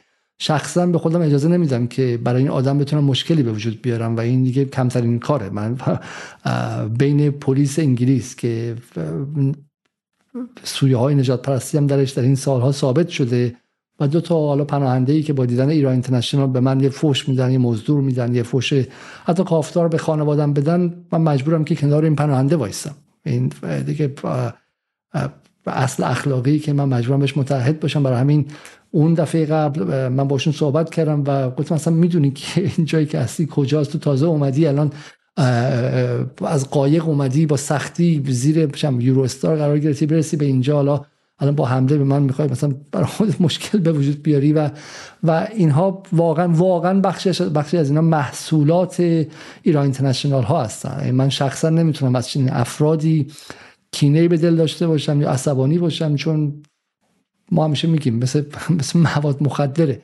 شما برای ساقی های بزرگ رو اون فروشندگان بزرگ رو که کاخ ها رو می‌خرن رو دستگیر کنی نه اون چهار تا آدم که مصرف کننده این ایدولوژی های آلوده هستن یا حتی توضیح کننده های خوردشون. خب اونها رو واقعا بیشتر محل دلسوزی و جایی که آدم با باشون باشون باید گفتگو کنه. و همین دیروز هم این اتفاق افتاد اما این نفری که دیروز بود میدار به نظر چیز بود یعنی توی جایی بود که اصلا برای همین کارا اومده بود و انگار متعلق بود به این گروه های فکر کنم سلطنت طلب یا شکل همین گروه های یعنی اوباشیگری و غیره. و بعدم دفعه بعدش من اصلا با فرزندم بودم که خب خیلی واضحه من مسئول رفتار خودم هستم و اگه قرار باشه که هزینه هم بدم بعد خودم برای هزینه برای رفتار خودم هزینه بدم و مسلما از نظر اخلاقی موظف به به شکل حفاظت هویت و به شکل امنیت بچه هستم که اون که انتخاب نکرده که اکتیویست باشه یا سیاسی باشه یا طرفدار فلسطینی ها باشه نه. و من این دفعه واقعا نگران شدم و حالا از این نظر شما میگم خود اون توهین ها اینها من واقعا نگران نمی‌کنه ولی این رو حالا من احتمالا مجبورم که این دفعه پیگرد حقوقی کنم و غیره. اما نکته ای که یک از دوستان گفتش که به شکلی شما اصلا این تظاهرات میرید واقعا چم بچه‌رم بردید خانواده‌رم بردید من نیستم. صدها هزار نفر آدم هستم. این نکته رو باید توضیح بدم. اگر ما میریم به تظاهرات هیچ گونه کار بزرگی نکردیم. حالا همون دوستانم که گفتم بچه انگلیسی که میان خواستم توضیح بدم که اومدن تظاهرات هم اگرچه اینجا بی خطره و شما دستگیر نمیشین گرچه دیروزم دو نفر دستگیر کردن در تظاهرات های قبلی هم صدها نفر رو پلیس دستگیر کرده بهانه آورده و پلیس انگلیس با تظاهرات های طرفدار حقوق فلسطین اونقدر مهربون نیست که با برعکسشون هستش. اما یک نکته که هست اینه که ما بیشتر برای خودمون میریم. و خب، همونطور که توی جنگ عراق شعار این بود که not in my name یعنی به اسم من این کارو نکنید. ما برای این میریم که واقعا واقعا این نسل کشی داره زیر چشم ما اتفاق میفته و ما دو حالت بیشتر نداریم. یا یا مجب... یا متوقفش می‌کنیم یا قدمی کوتاه برای توقفش برمیداریم یا اینکه نه تاریخ خیلی رسمی اسم ما رو به عنوان همدستانش می نویسه اصلا اصلا راه سومی نیستش. در دنیایی که اینستاگرام هستش و تو اینستاگرام داره به شما نشون میده که چه اتفاقی داره میفته توییتر هستش و شما اغلبتون توی توییتر هستین تو انسان مدرن امروزی تو تو توییتر هستی و بری اونجا خب داری می‌بینی داری می‌بینی که چه اتفاقی داره میفته و و نمی‌تونی به خودت دروغ بگی. اگر نگاه نکنی اگر نگاه نکنی یعنی داری همدستی می‌کنی باشون و به عبارتی ما برای وجدانهای خودمون میریم که یه مقدار یه مقدار آرام بگیری و احساس کنیم که اونقدر ما هم در این آدم کشی ها شریک نیستیم. من شما گفتم دیگه حالا اون اگه ما بخوام عمیقتر نگاه کنیم من که در انگلیس دارم از مواهب حالا اگه مواهبی باشه اینجا چون حالا تو ایران فکر می‌کنم اینجا مواهب زیاده ولی اونقدر که شما فکر می‌کنید در ایران نیست. ولی اگر حالا بالاخره امنیتی که اینجا هست و استفاده می‌کنیم خب بالاخره ما هم در جنایاتی که اتفاق افتاده در این 400 سال گذشته به این امنیت لحظه امنیت رسیده شریکیم. بالاخره این امنیت به قیمت نابودی هند و ده تا جای مختلف اومده. وقتی که ما این صحنه رو می‌بینیم این صحنه رو می‌بینیم. خب می‌بینیم که اینجا برای غذا وقتی که اعلام میشه. خب اعلام میشه که جایی غذا اومده بعد از روزها گرسنگی این مردم رو به این سمت و اون سمت میکشونن. برای یک تکه غذا داریم می‌بینیم که کودکانی که بدون سرپرست در چهار سالگی پنج سالگی برای یه تکه نون می‌دونن و از این ور به اون ور میرن. خب برای اینکه برن به این کامیون ها برسن خب حالا این ویدیو باشه یا ویدیو بعدی خب این, این چیزی است که به شکلی زندگی روزمره خود ما رو مختل می‌کنه. من شخصا هر بار که غذایی به فرزندم بدم احساس می‌کنم که چهار تا پنج تا دهن باز شده از سمت بچه های فلسطین داره نگاه می‌کنه و اونجا هستش. برای همین این پیوستگی که شما در عصر جهانی شدن دارید اصلا نمی‌گذاره شما بخواید از این قضیه بگذارید برای همین طرف دارید. شما در مورد فلسطین نمی‌تونید بیطرف وایسید. میگم با توجه به ویژه به قضیه‌ای که داره اتفاق میفته با شبکه های اجتماعی و حضور فعال شبکه های اجتماعی و غیره. یا شما اینجا هستید یا نیستید. خب دیگه نمی‌تونید بگی آقا من نمی‌دونستم. خب مثل اینکه مثلا در خیلی جاها در کربلا میگه آقا من نمی‌دونستم. خب داشتم می‌کشم بعدا مطلع شدم. اینجا دیگه قشنگ داره جلوی چشمتون اتفاق میفته و شما قشنگ می‌دونستید و همین من و کسای دیگه که میان اونجا و حالا کمترین ناملایمتی همینه که مثلا یک نفر به شما حمله کنه و غیره. این دیگه دیگه اصلا کمترینشه که مثلا شوخیه. میگم یه جایی داره نسل کشی اتفاق میفته و صد روز واقعا به اسم همدستی ما در غرب با اینها و با مشروعیت گرفتن از ماها منم به عنوان شهروند نیمه غربی آدم کشتن و از بین بردن و غیره. و همین دیگه حالا اینکه ما در اونجا حضور داشته باشیم و حالا با این تظاهرات مثلا یه خوره کار فلسطین و کار اسرائیل رو سختتر کنیم که این اصلا دیگه واقعا هیچ نیست و و هزینه ای نیستش خب.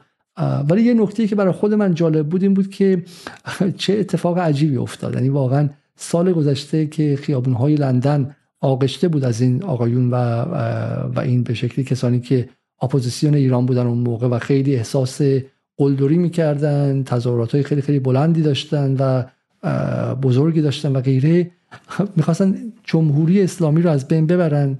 می‌خواستن که به شکلی حتی خیلیشون آشکار خواستار حمله نظامی به ایران می شدن و می‌گفتن که بعدی که جمهوری به هر قیمتی بره و و یادتون باشه در همین میدان های انگلیس و جاهای دیگه هم تظاهرات پشت تظاهرات برگزار می‌کردن و به قول معروف دور دور اونها بود. و الان دیروز مثلا خیلی جالبه تو همین تظاهرات اتفاقی که افتاد بود که پرچم ایران دست چندین و چند نفر بود و حالا من این ویدیو رو فکر که پیدا کردم. این ویدیو واقعا ویدیوی اسفناکی است و ویدیو لحظه دویدن مردم برای برای گرفتن غذا از یک کامینی که اومده. اصلا باور نکرده این شما. این ویدیو رو که ببینید خب اصلا این موضوعی که به من حمله شده نشه شوخی زننده است که آدم می‌خواد در صحبت کنه. خب ولی کاری که اینجا داره اتفاق میفته باور نکردنی است. برای همین چیزی که چیزی که می‌خواستم بگم خب بالا یه لحظه یه لحظه فراموش کردم. خب اما این نکته نکته دیگر نکته ای که دیروز واقعا بر من اثبات شد و اون این بود که این داشتم می‌گفتم که سال گذشته در همین جا در همین ترافالگر سکوئر و تظاهرات های یکی بعد از دیگری با تعداد خیلی کمتر 300 نفر 400 نفر 500 نفر در مورد ایران بود. قوت 300 نفر برای علیه جمهوری اسلامی و علیه ایران رو خب گاردین صفحه یک می صفحه یک نمی‌کرد ولی خب خیلی آب و تاب بهش می‌دادن بی بی سی اینا پخش می‌کردن و غیره و اینها توی بلژیک هم. همین تو ما برنامه متعددی که پارسال تو زن زندگی آزادی داشتیم نشون داخل وقت تظاهرات کلا 200 نفر بود و دوربین ایران اینترنشنال از چپ می‌گرفت از راست می‌گرفت از بغل می‌گرفت و خیلی خیلی شکوهمند نشون می‌داد خب. و و خیلی از اینها و خیلی از این کسایی تو این تظاهرات بودن و خیلی از این لوجستیک رسانه‌ایشون واقعا از طرف تلاویو حمایت می‌شد. و امسال ببین چه اتفاقی افتاد. چگونه چگونه این لحظه واقعا برعکس شد و و چگونه بچه 18 ساله در بچه 18 ساله بلوند انگلیسی با با با, با مینی جوب خب، فریاد می‌زنه که اسرائیل از تروریست اسرائیل یک حکومت تروریستی است.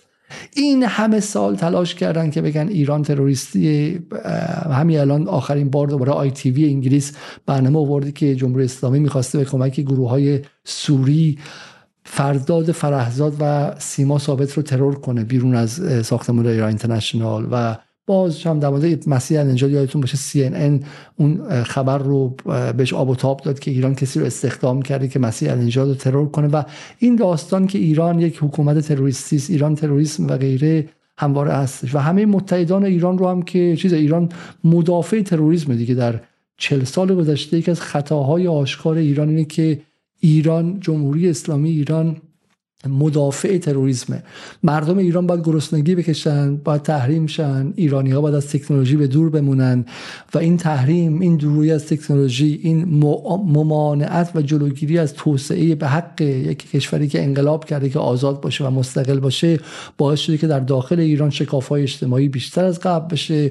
حالا در تلفیق با اقتصاد نئولیبرالی که آقایون وارد کردن از غرب و این باعث شده که خشم اجتماعی زیاد باشه مردم عصبانی باشن و غیره و غیره. و چرا؟ چون ایران از حماس تروریست حزب الله تروریست حوسی های تروریست و تروریست های عراق دفاع می‌کنه. و بعد جوون انگلیسی که سی سال پدرش و خودش و کتاب های درسیش و روزنامه هاش رو همه چیز دورورش تحت تاثیر این پروپاگاندا بوده تو خیابون میاد و پلاکار دستش می‌گیره میگه اسرائیل یک حکومت تروریستی است. و این این باور نکردنی است نه یه نفر دو نفر نه جوون رادیکال به خصوص غربی نه نه نه. اکثریتشون یعنی تمام آمار و نظرسنجی هایی که ما این مدت نشون داریم تو آمریکا که یادتونه که بالای 60 درصد جوانان آمریکا مثلا چی می‌گفتن در مورد فلسطین و غیره؟ و این اتفاق عجیبی است. یعنی فلسطینی هایی که نه پول داشتن رسانه دارن نه پول ساختن فیلم به شیوه هالیوودی دارن. خب ما هم که تو ایران کمکشون نکردیم. این اوج و این مؤسسات فرهنگی سینمایی ایران و اینا هم که بودجه نفتی هم حالا زیر تحریم و غیره کم و زیاد داشتن. فیلم موثر درباره فلسطین نساختن خب؟ ولی این فلسطین تونسته حقانیت خودش رو ثابت کنه و در دلهای مردم آزاده جهان و حتی مردم نیمه آزاده جهان هم الان دیگه وارد شه. و این اتفاق اتفاق خارق العاده است و وقتی شما میرید اونجا تغییر رو به راستی می‌بینید. میگم از از دیدن از دیدن یهودیانی که تا یه هفته پیش یه ماه پیش خیلیشون طرفدار اسرائیل بودن گرفته تا تا سفید پوستانی که حالت عادی نمی‌دید. دیروز در آلمان هم تظاهراتی بود که یک از دوستان من میگم می‌گفت این دفعه بیشترشون سفید پوست بودن تا ترک و و غیره و غیره. و این نظر من نقطه بسیار درخشانی است. من گمان می‌کنم که اسرائیل امیدوارم هرگز مشروعیت خودش رو باز پیدا نکنه. و این و این واقعا حرف گذافی نیست. حداقل صهیونیسم به این معنا مشروعیت خودش رو به من در غرب به این راحتی پیدا نخواهد کرد و این خیلی کار سختیه. چون هزاران تلاش شد هزاران پروژه برگزار شد برای این لحظه. هالیوود ساخت شیندر لیست رو ساخت با معروفترین کارگردانش. فیلم های متعددی ساختن در مورد هولوکاست اون در مورد ان فرانک در مورد سویه های مختلفش. به بچه تو کتاب درسی یاد دادن. هزاران به این بالا هولوکاست که واقعا شرمی بد تاریخ اروپا است ولی ازش استفاده ابزاری کردن که به عنوان معنای دیگر اسرائیل اینو بذارن. تمام تلاششون رو کردن. تمام تلاش رو کردن و بعد در غرب جوان امروزی نسل زد میاد میگه که I believe that we will win. من ایمان دارم که ما پیروز خواهیم شد و فلسطین پیروز خواهد شد و شما شکست خواهید خورد و بعد پلیس رو بیارن که بگن این توی این حالا پلاکارد ممنوع اون پلاکارد ممنوع و غیره. این نظر من نقطه اصلی بود که دیشب بود. یه نقطه دیگه هم هستش که نظر من حیفه که ما بگیم چون ببینیم که ما خیلی در این مدت ایران رو نقد کردیم و حالا نقدمون هم هیچ گونه اشکالی نداره نقد. ولی ما ایران رو نقد کردیم و همچنان هم حق داریم که از منظر درون گروهی نقد کنیم. من فقط این رو هم به شما بتونم نشون بدم. قبلش خیلی خیلی جذابه چون این از دهن من نیستش از دهن خود Times of Israel و از این نظر به نظر من جذابیتش دوچندانه. عذر می‌خوام از شما که باید منتظر بمونید. بله این هم این هم Times of Israel من این آوردم دیر وقتم هستش از شما عذر می‌خوام و بسیاری خب این رو Times of Israel میگه میگه که hundreds of thousands of anti-Israel protests march in London day of action. خب این یعنی صدها هزار صدها هزار نفر. این روزنامه ای که معادل مثلا خیلی میگم مثلا کیهان اسرائیل. این روزنامه روزنامه طرفدار های سفت و سخته و این داره میگه صدها هزار نفر از ما متنفرن. خب حالا میگه سه نفر هم میشم سه نفر هم دستگیر شدن for praising 7th of October massacre. چون پلیس دیروز کسانی رو که از مقاومت هفته اکتبر ستایش کرده بودن یا گفته بودن که اون مقاومت به حق بوده رو دستگیر کرده. آزادی بیان انگلیس حدش کجاست؟ جایی که شما بگی آقا من کشتار فلسطینی رو محکوم می‌کنم اما هفته اکتبر مقاومت به حق بود. به اینو بگی بگی من اعتقادمه ها. میگه اعتقادت دستگیر. تمام خدافظ خب، بای بای.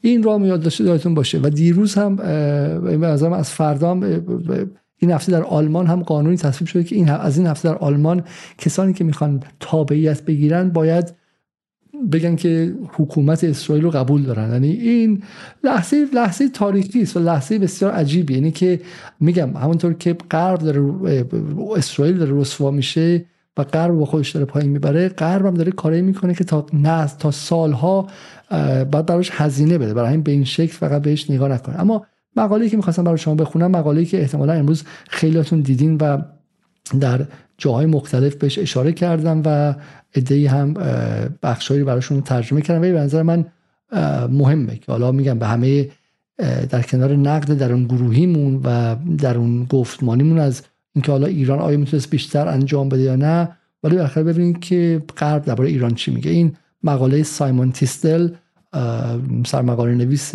معروف گاردین انگلیسه که میگه the US isn't the biggest power in the Middle East anymore. Iran is. آمریکا دیگر بزرگترین قدرت خاورمیانه نیست ایران است. خب، و اینجا اشاره می‌کنه از جملاتش بسیار مهمه. میگه با روسیه و چین به عنوان متحدانش حکومت the authoritarian regime is assembling Middle Eastern coalition as Washington's influence wanes همونطور که نفوذ واشنگتن داره کم و کمتر میشه حکومت خودکامه حالا ایران داره متحدینش رو در غرب آسیا جمع می‌کنه و یک ائتلاف به وجود میاره. خب میگه که اولین حمله از حملاتی چندانی که احتمالا آمریکا نیروی هوایی آمریکا علیه حوسی های توسط ایران حمایت شده انجام دادن. Marks another dismaying milestone on a long trail of Western policy. یک نشانه دیگه سنگ محک دیگری سنگ محک معیوس کننده دیگری بود از اون خط دنبالدار شکست های سیاست گذاری های غرب در منطقه خاورمیانه. خب یکی از بدترین هاشون هم که همون ناتوانیشون در حل مسئله فلسطین بودی که اونم بالاخره همش اضافه شده به این ناتوانی ها The fact that the US backed by Britain was obliged to use force in response to trade startling Houthi attacks on Red Sea reflects an unpalatable reality. من باشه انگلیسی می‌خونم برای اینکه بتونم ترجمه همزمان کنم. ترجمه همزمان تمرکز خیلی خاصی می‌خواد اینجا بر من آسان‌تر میشه نه هنر نیست انگلیسی خوندن. میگه که این که انگلیس آمریکا مجبور بود که که با توسط انگلیس هم حمایت شد مجبور شد که با نیروی نظامی پاسخ حملات انصار الله به دریای سرخ رو بده یک واقعیت سخت حزم شدنی رو برای ما نشون میده. اینکه زور آمریکا داره کمتر میشه زور سیاسی آمریکا داره کمتر میشه is diplomacy ineffectual دیپلوما... قدرت دیپلماتیکش داره بدون تاثیر میشه. And its authority is scorned. و اقتدارش داره مورد تمسخر قرار می‌گیره. خب؟ و بدون اینکه نگ... حوسی ها بدون اینکه ککشون بگزه تهدید کردن که گفتن که دوباره حملات خودشون ادامه خواهند داد. خب. This fraud open-ended escalation highlights another unwelcome fact. The dominant power in the Middle East is no longer این اتفاق. نشون میده که قدرت مسلط منطقه نه آمریکاست نه متحدینش مثل مصر عربستان یا حتی اسرائیل. متحد اصلی حوسی ایرانه. It's facile to talk of winners and losers. عجیبی که بخوام از برنده ها و بازنده ها در وسط آدم قتل عام و سلاخی در غزه صحبت کنیم. که حوسی ها معتقدن اون دلیلی بوده که حملاتشون شروع کردن. Yet strategically speaking, it's clear who is coming out ahead in, the, in this crisis. ولی از منظر استراتژیک باید گفت که واضحه که چه کسی داره از این بحران سالم بیرون میاد. Fighting by proxy, Iran's standing is reinforced by each Palestinian casualty.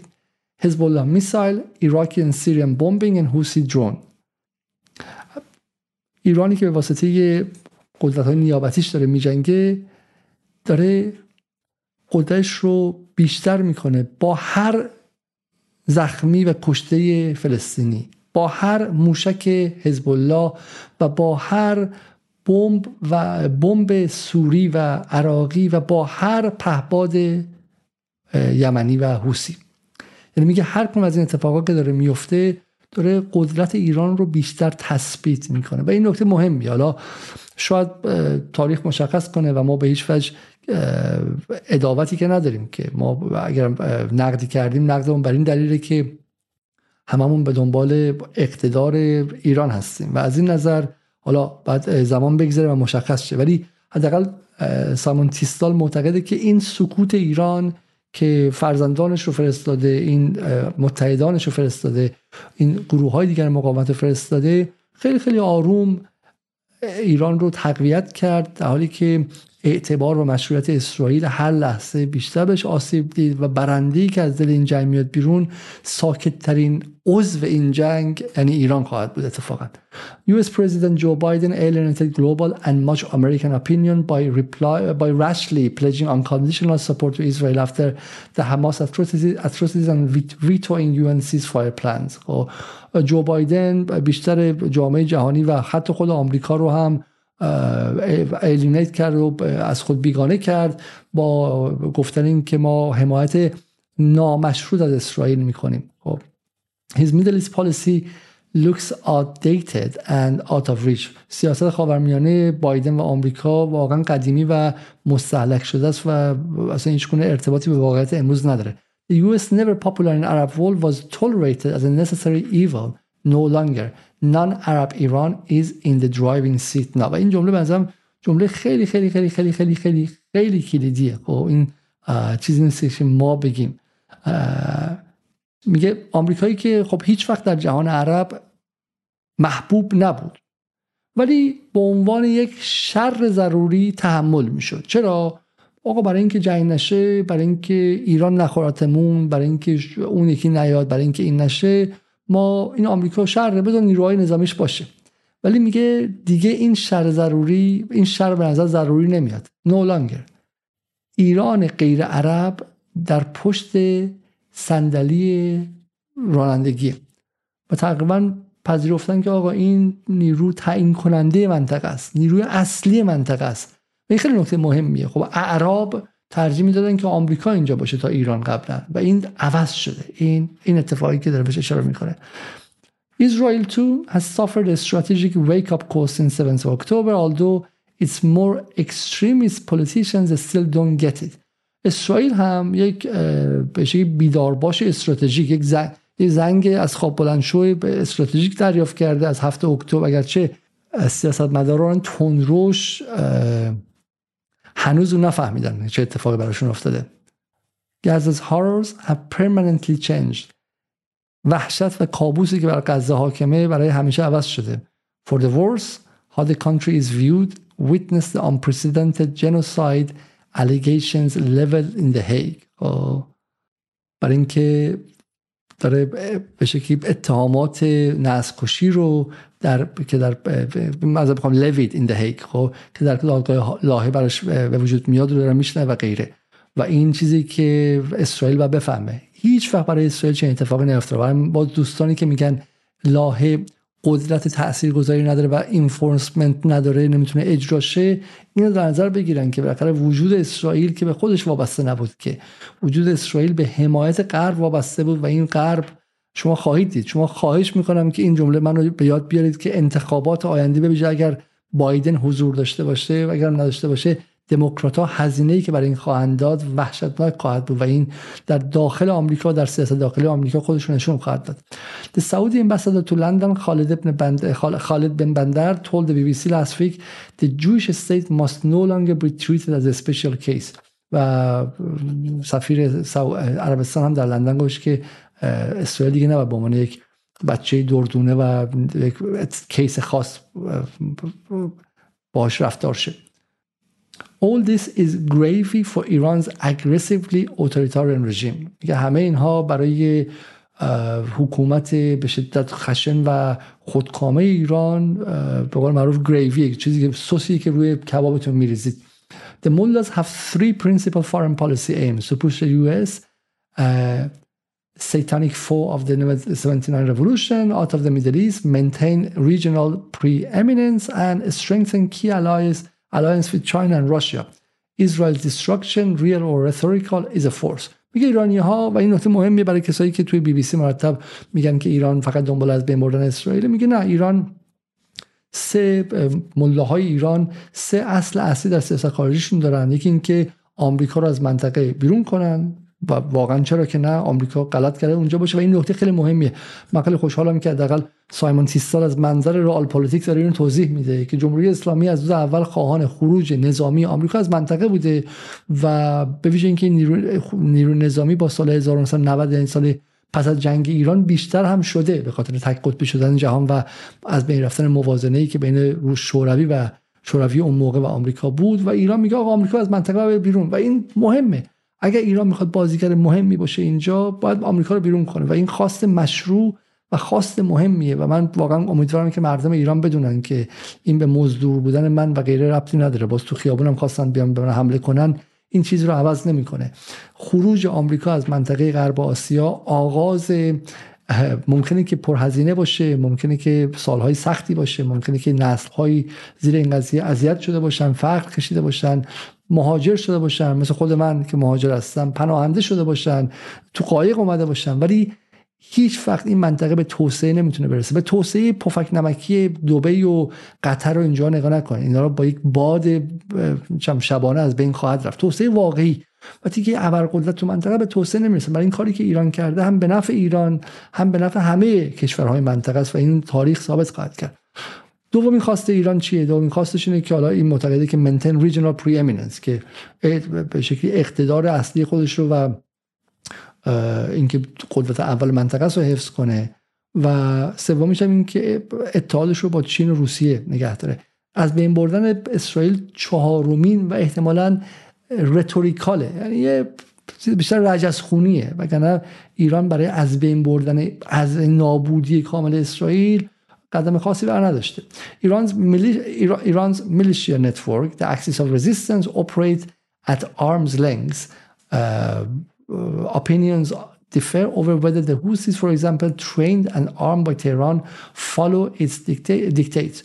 Uh, some analysts believe Iran lacks control over its Yemeni surrogate. Hezbollah in Lebanon insisted to is اپریشنالی اتونوموس خب این نکته خیلی نکته مهمی تو این برنامه ما داشتیم. خب این قدرت ایران یعنی همون محور مقاومت ادهی از معتقدن که این خود مختاره و ایران از ایران دستور نمی‌گیره و ایده معتقدن از ایران اون قدرتی رو نداره که بخواد کنترل روشون داشته باشه.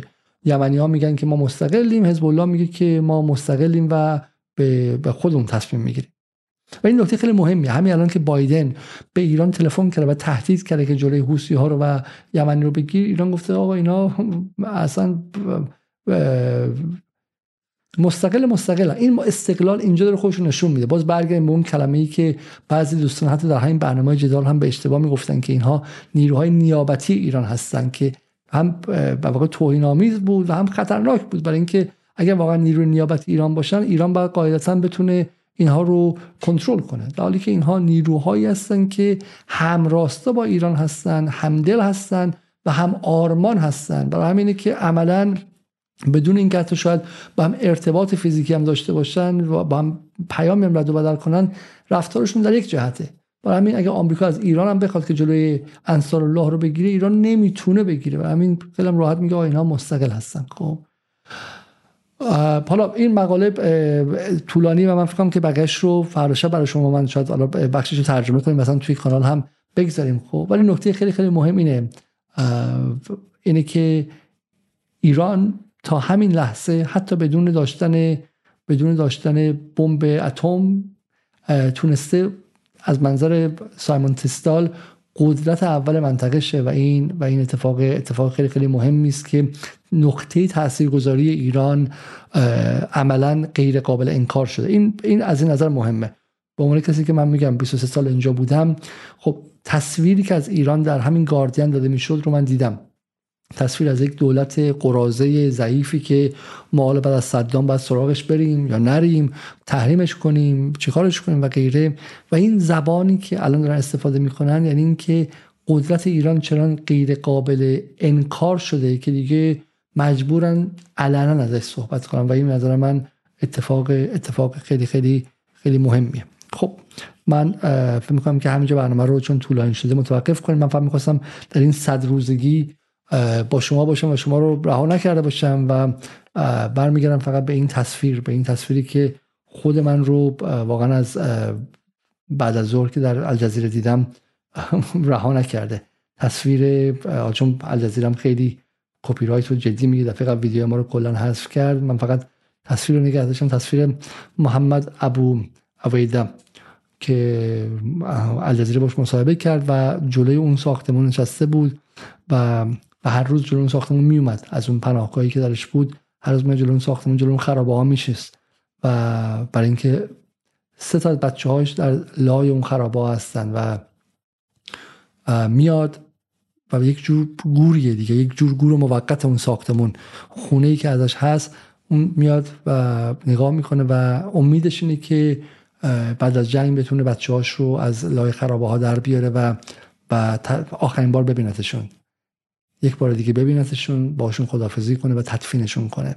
و و برای همینه غزه رو ترک نمی‌کنه. برای همینه که فلسطین ترک نمی‌کنه. من فکرم سخت باشه که اسرائیلی اصلا بتونن بفهمن چنین چیزی رو و برای همینه که این برای من متعلق به جنوب جهانی در لندن یادآور رابطه خودم هست با تاریخی تاریخی که پر از جنایات غرب و استعماره و برای همینه که من با این همدلی می‌کنم و من خودم رو در این در یک شکل کوچکترش می‌بینم برای اینکه من یاد قحطی ایران میفتم یاد جنگ هایی که بر ایران تعمیل شد. دوباره اشغال نظامی ایران در جنگ جهانی اول و دوم و حالا ایران تازه کمترین آسیب رو شاید دیده باشه در مقایسه با خیلی خیلی کشورهای دیگه. ولی اون کسی که در کنگو در نامیبیاس در الجزایر با یک میلیون کشته در اندونزی با یک میلیون کشته در ویتنام با چهار میلیون کشته در لاوس با یک میلیون کشته در کامبوج با یک دو, دو میلیون کشته در چین با ده ها میلیون کشته در هند با ده ها میلیون کشته و غیره و غیره. با این لحظه همدلی می‌کنه. برای همینه که برای همینه که این به عبارتی فقط فقط فقط بحث اسرائیل و فلسطین نیست بحث تمام جنوب جهانی است که علیه تمام شمال جهانی همدست شده. و حالا شاید اینجا الان دیدن این ویدیوی این آدم بسیار غیر محترم جاستین ترودو الان خالی از لطف نباشه. این رو با هم دیگه شاید بد نباشه که الان ببینیم بذار من پیداش کنم این ویدیو رو که Canada has long been uh, a uh, tremendous supporter of the international rules-based order and the processes and structures that have been put in place uh, over the past decades uh, to be able to actually ensure that international law is respected and enforced. And the ICJ, the International Court of Justice, is a key part of that. Canada right now is uh, directly engaged in at least five different cases at the ICJ because we believe in the importance of uh, that as an institution.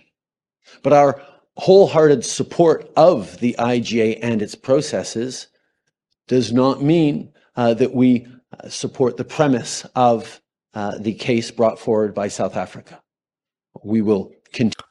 داره میگه که کانادا صداشم کم عوض می‌خوام ازتون. خب میگه که کانادا از ICJ حمایت می‌کنه. معلومه حمایت می‌کنه. چون جز ابزارهایی بوده که در این سالها همیشه طرف غرب بوده و جز دست غرب بوده.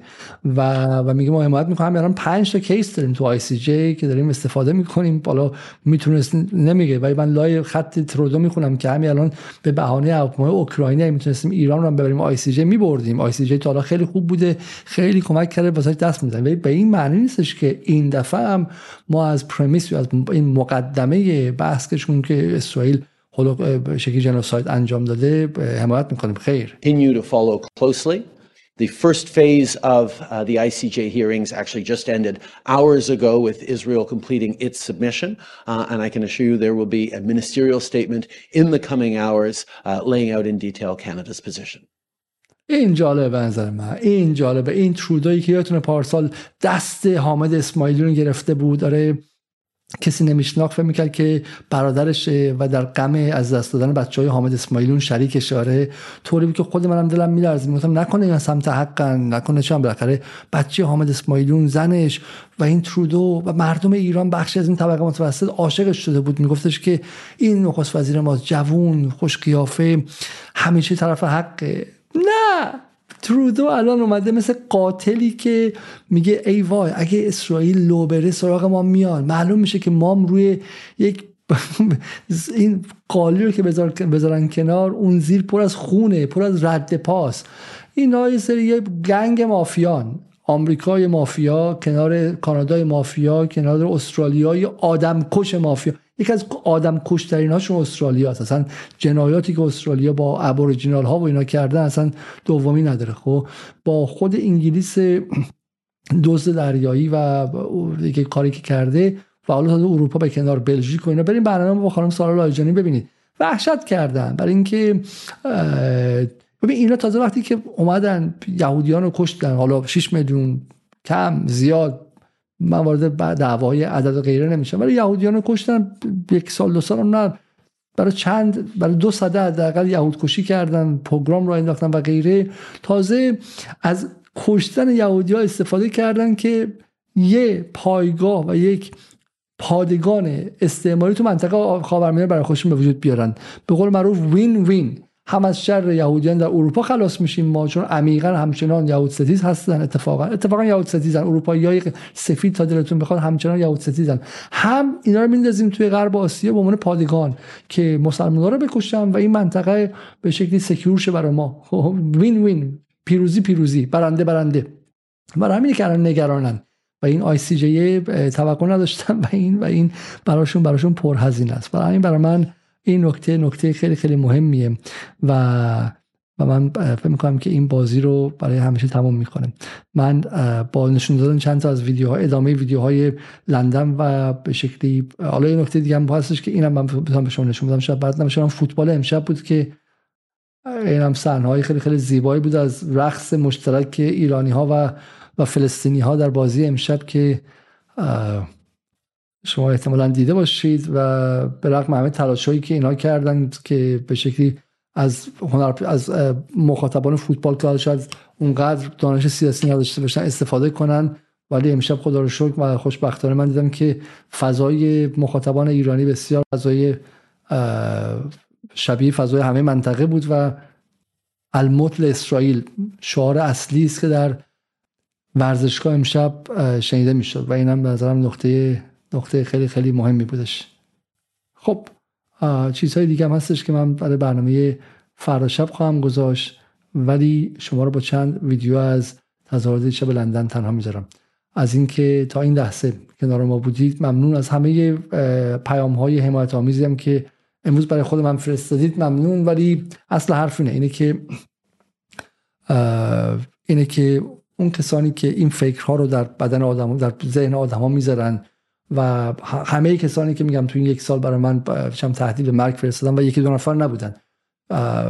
حداقل از آغاز زن زندگی آزادی به این سم من فکر کنم که بالای 200 پیام تهدید به مرگ گرفتم که فقط بخشی از اونها رو مجبور شدم به پلیس ریپورت کنم اینجا و گزارش بدم. ولی ولی من واقعا یه آدمی مثل تو کسی که دیروز به من حمله کرد رو اون رو مقصر نمی‌دونم.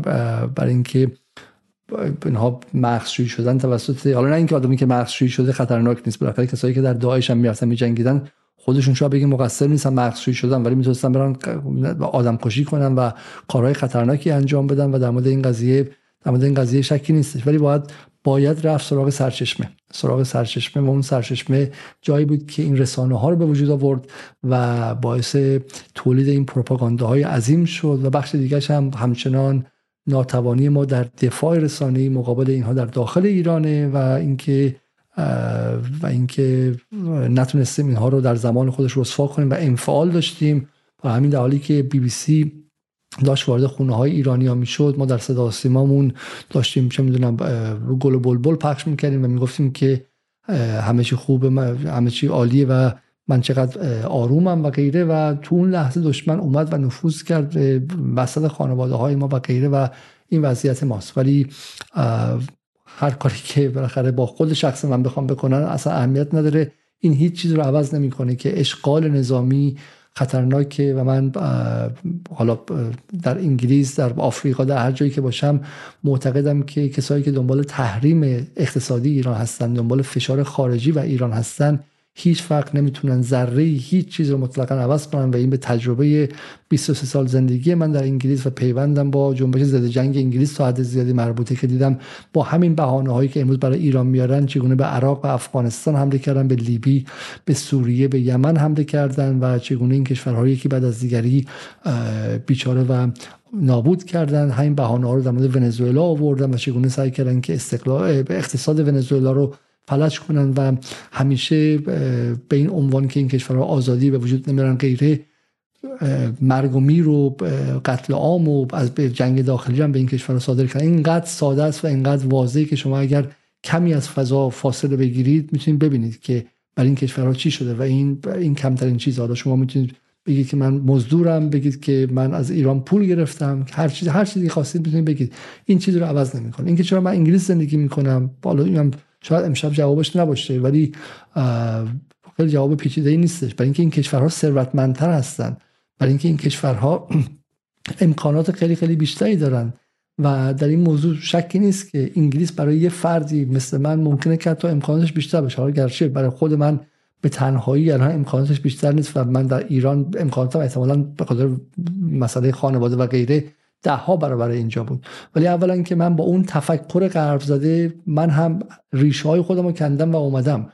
و من کمترین تلاشم اینه که به یه علی علیزاده دیگه ای که الان 19 سالشه توی دانشگاه خوب ایران داره درس می‌خونه بهش بگم که این فکری که تو رو در 19 سالگی به جایی میرسون که فکر کنی ایران جای زندگی نیست و سعادت تو حتما بیرون از اونجاست این فکر غلطه. کندن ریشه ها تبدیل شدن از یک شهروند به یک مهاجر مهاجر که شهروند درجه دومه یک پروسه به شدت دردناک. حالا ما در برنامه دیگه بعد ازش حرف بزنیم. و من می‌خوام اینو به بقیه بگم. این تجربه من بوده. چرا الان برنمیگردم برای اینکه دو بار مهاجر شدن خیلی کار سختیه. برای اینکه تمام دوستانی که من در ایران داشتم الان یا خودشون رفتن یا عدهشون فوت کردن یا حالا ادهشون به واسطه سیاست اصلا به من سلام نخواهند کرد. برای اینکه من 23 سال من از 18 سالگی که شما بگید سن بزرگ سالگی تا امروز تقریبا میشه گفت 85 درصدش خارج از ایران بودم و برای همین کجا برگردم من, من تو ایران احتمالا اسم خیابون ها رو عوض شده و نمی‌شناسم. برای همین این مهاجرتی که بر من اتفاق افتاد دارم توضیح میدم که دیگران مدار با چشم بازتر انتخاب کنن و دومش هم این که اگر می‌شد همه 85 میلیون ایرانی برداشت آورد گذاشت توی انگلیس خب ما می آوردیم تا همه امکانات زیر ساخت ها و پول اینها مال اون 85 میلیون باشه. اما در بسته است. انگلیس با راه دادن 100 تا آدم زندگی 100 هزار تا آدم تو ایران از بین می‌بره. و اگر اون 85 میلیون نفر می‌خوان وضعشون بهتر بشه نمی‌تونن همه 85 میلیون نفر مهاجرت کنن که. اون 85 میلیون نفر باید بتونن وضعشون از داخل بهتر کنن. وقتی شما تحریم میاری مرتب خطر جنگ رو تو این 40 سال آوردی فشار خارجی رو آوردی سعی کردی که منزوی کنی بهش تکنولوژی ندی دانشگاهاش رو محروم کردی بایکاتش کردی و غیره و امکان رشد و پیشرفت اقتصادیش رو از بین بردی خب اون کشور فقیرتر شده. حالا هنر کردی که صد تاشون تو قایق اومدن به قاچاقچی پول دادن از کوهستان فرار کردن فلان. حالا بهشون جا دادی یه چند خونه مثلا 25 متری بهشون دادی. این هنره خب. ایده دیگه هم که اونجا پولدار شدن یا درسای دانشگاه خوب درس خوندن با سرمایه‌ای که تو ایران کسب کردن مهاجرت کردن. این چه چیزیه؟ حالا اینکه من در اینجا هستم دو راه دارم. منم مثل مسیح النژاد یا بقیه بیام و بخشی از دستگاه سیاست خارجی آمریکا و انگلیس و غیرش و بگم آقا حالا باید ایران رو بیشتر بچاپیم بیشتر نابودش کنیم به سمت نابودیش بریم. یا اینکه بگم آقا حداقل این مسیری که من طی کردم بهم میگه که اون کسی در ایرانه برای یه همبستگی اندک نگذارم که رنجش بیشتر شه. و شما تنها چیزی که بلدی این که اگر ایران خوبه چرا برمیگرده برنمیگرده ایران خوب نیست. ایران جامعه است با هزاران مشکل. خب برای اینکه جامعه عقب مانده تر از جامعه غربه. برای اینکه ایران 500 سال چپاول نکرده. انگلیس سرمایش ده هزار واحده ایران سرمایش 500 واحده چون بقیه پولش دزدیده شده تو این سالها. توسط روسیه تزاری توسط انگلیس توسط آمریکا کشور فقیرتریه. انقلاب کرده که بخشی از این پولا رو پس بگیره که رشد کنه پیشرفت کنه که جبران کنه. همونطوری که چین به واسطه انقلابش و اون کارهایی که کرد بخشیش رو جبران که و باز رسیده به همون جایی که قبلا بوده. چین همیشه ثروتمندترین کشور جهان بوده در تاریخ. همیشه اولین جی دی پی جهان بوده از 1837 به بعد که آمریکا انگلیس مانع از این قضیه شد. داره با داره با استقلال خودش رو میرسونه. ایران هم باید همین کارو کنه خب؟ و من در این موضوع اصلا کاری ندارم. اینکه جمهوری اسلامی فساد داره اینکه قلدری می‌کنن بعضی از صاحبان صاحب منصبان بخشی از چه می‌دونم نیروهای قضایی دادگاه که میری با تو به عنوان شهروند درجه دو رفتار می‌کنه. همه اینها رو شما ممکنه بگی منم با شما همدلم. خب ما تو این برنامه ها به صدتشون داریم اذعان می‌کنیم.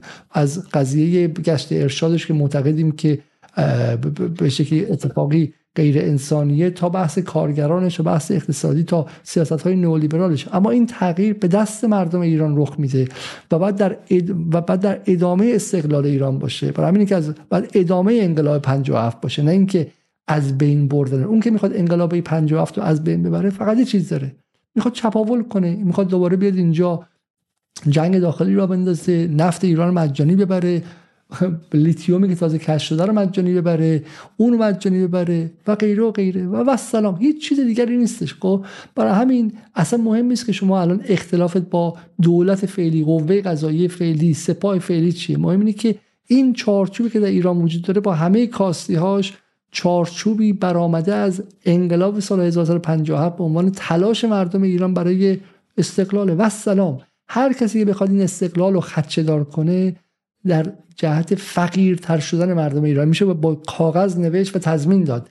هر کسی طرف مقابل باشه این وضعیت رو دو برابر بدتر می‌کنه فقیرتر می‌کنه و به این فقر رو به شکل نابرابری ها ضرب صد جنگ و ناامنی رو اضافه می‌کنه. برای این بعد خیلی خیلی محکم جلوش ایستاد. من 23 سال اول زندگیم اونجا بوده.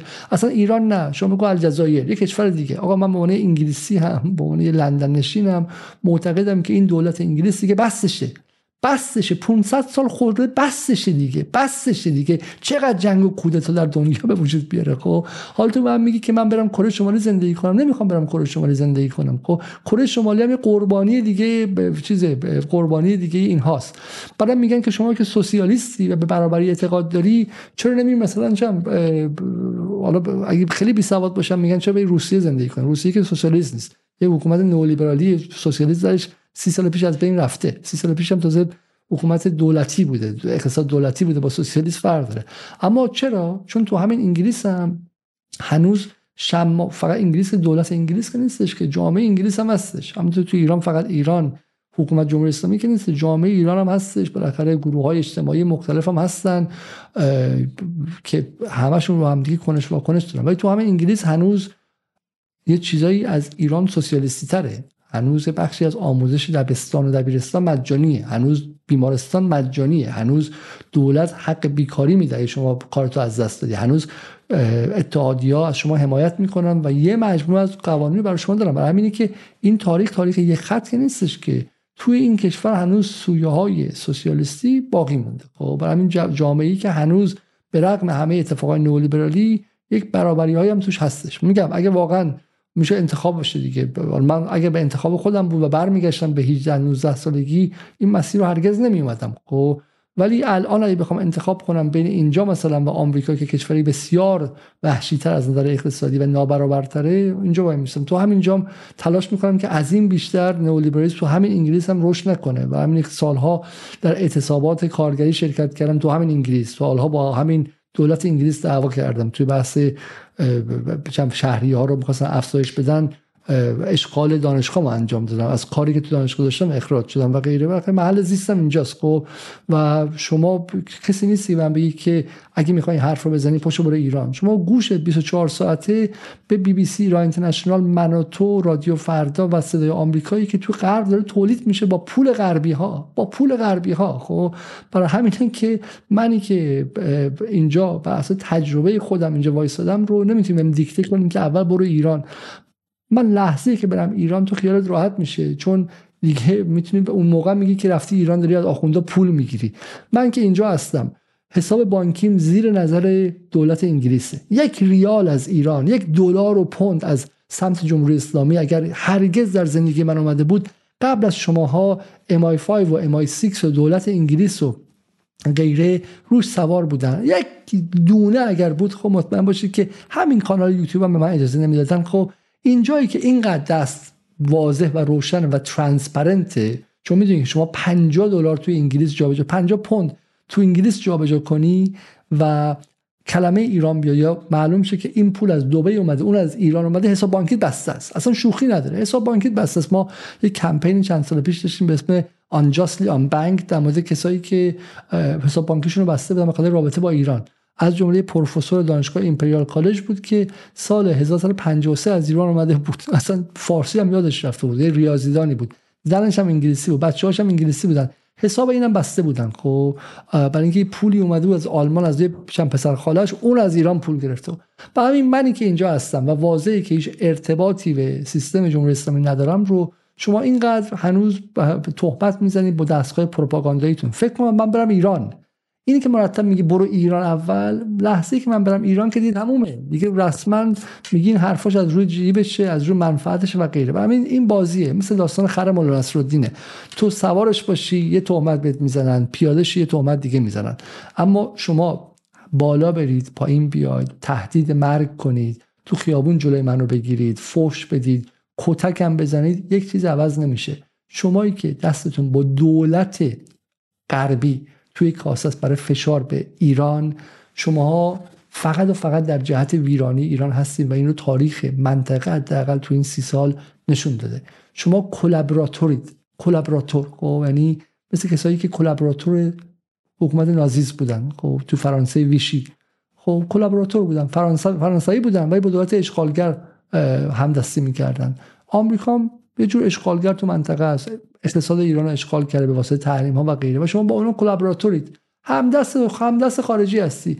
کسی اون موقعی که انگلیسی آمدن تو ایران کسی که باشون همدستی می‌کرد در دستگیری مردم ایران کلابراتور بود. خب و سلام. شما مثل همونا هستید. خب تمام تلاشتون برای صدور تحریم های بیشتر و غیره به آزادی ربطی نداره و این خط تقسیم ماست. هر گونه تلاش برای آزادی در ایران. برای برابری برای افزایش حقوق و غیره قابل دفاع مشروع فقط به یه شرط یه شرط. تمام سیاست من علی علیزاده جدال دوستانم در اینجا فقط همین همین یه شرط. هیچ چیز دیگه هم نیستش هیچ پیچیدگی هم نداره. به یه شرط. از اجنبی کمک نگیره. و سلام از اجنبی کمک نگیره.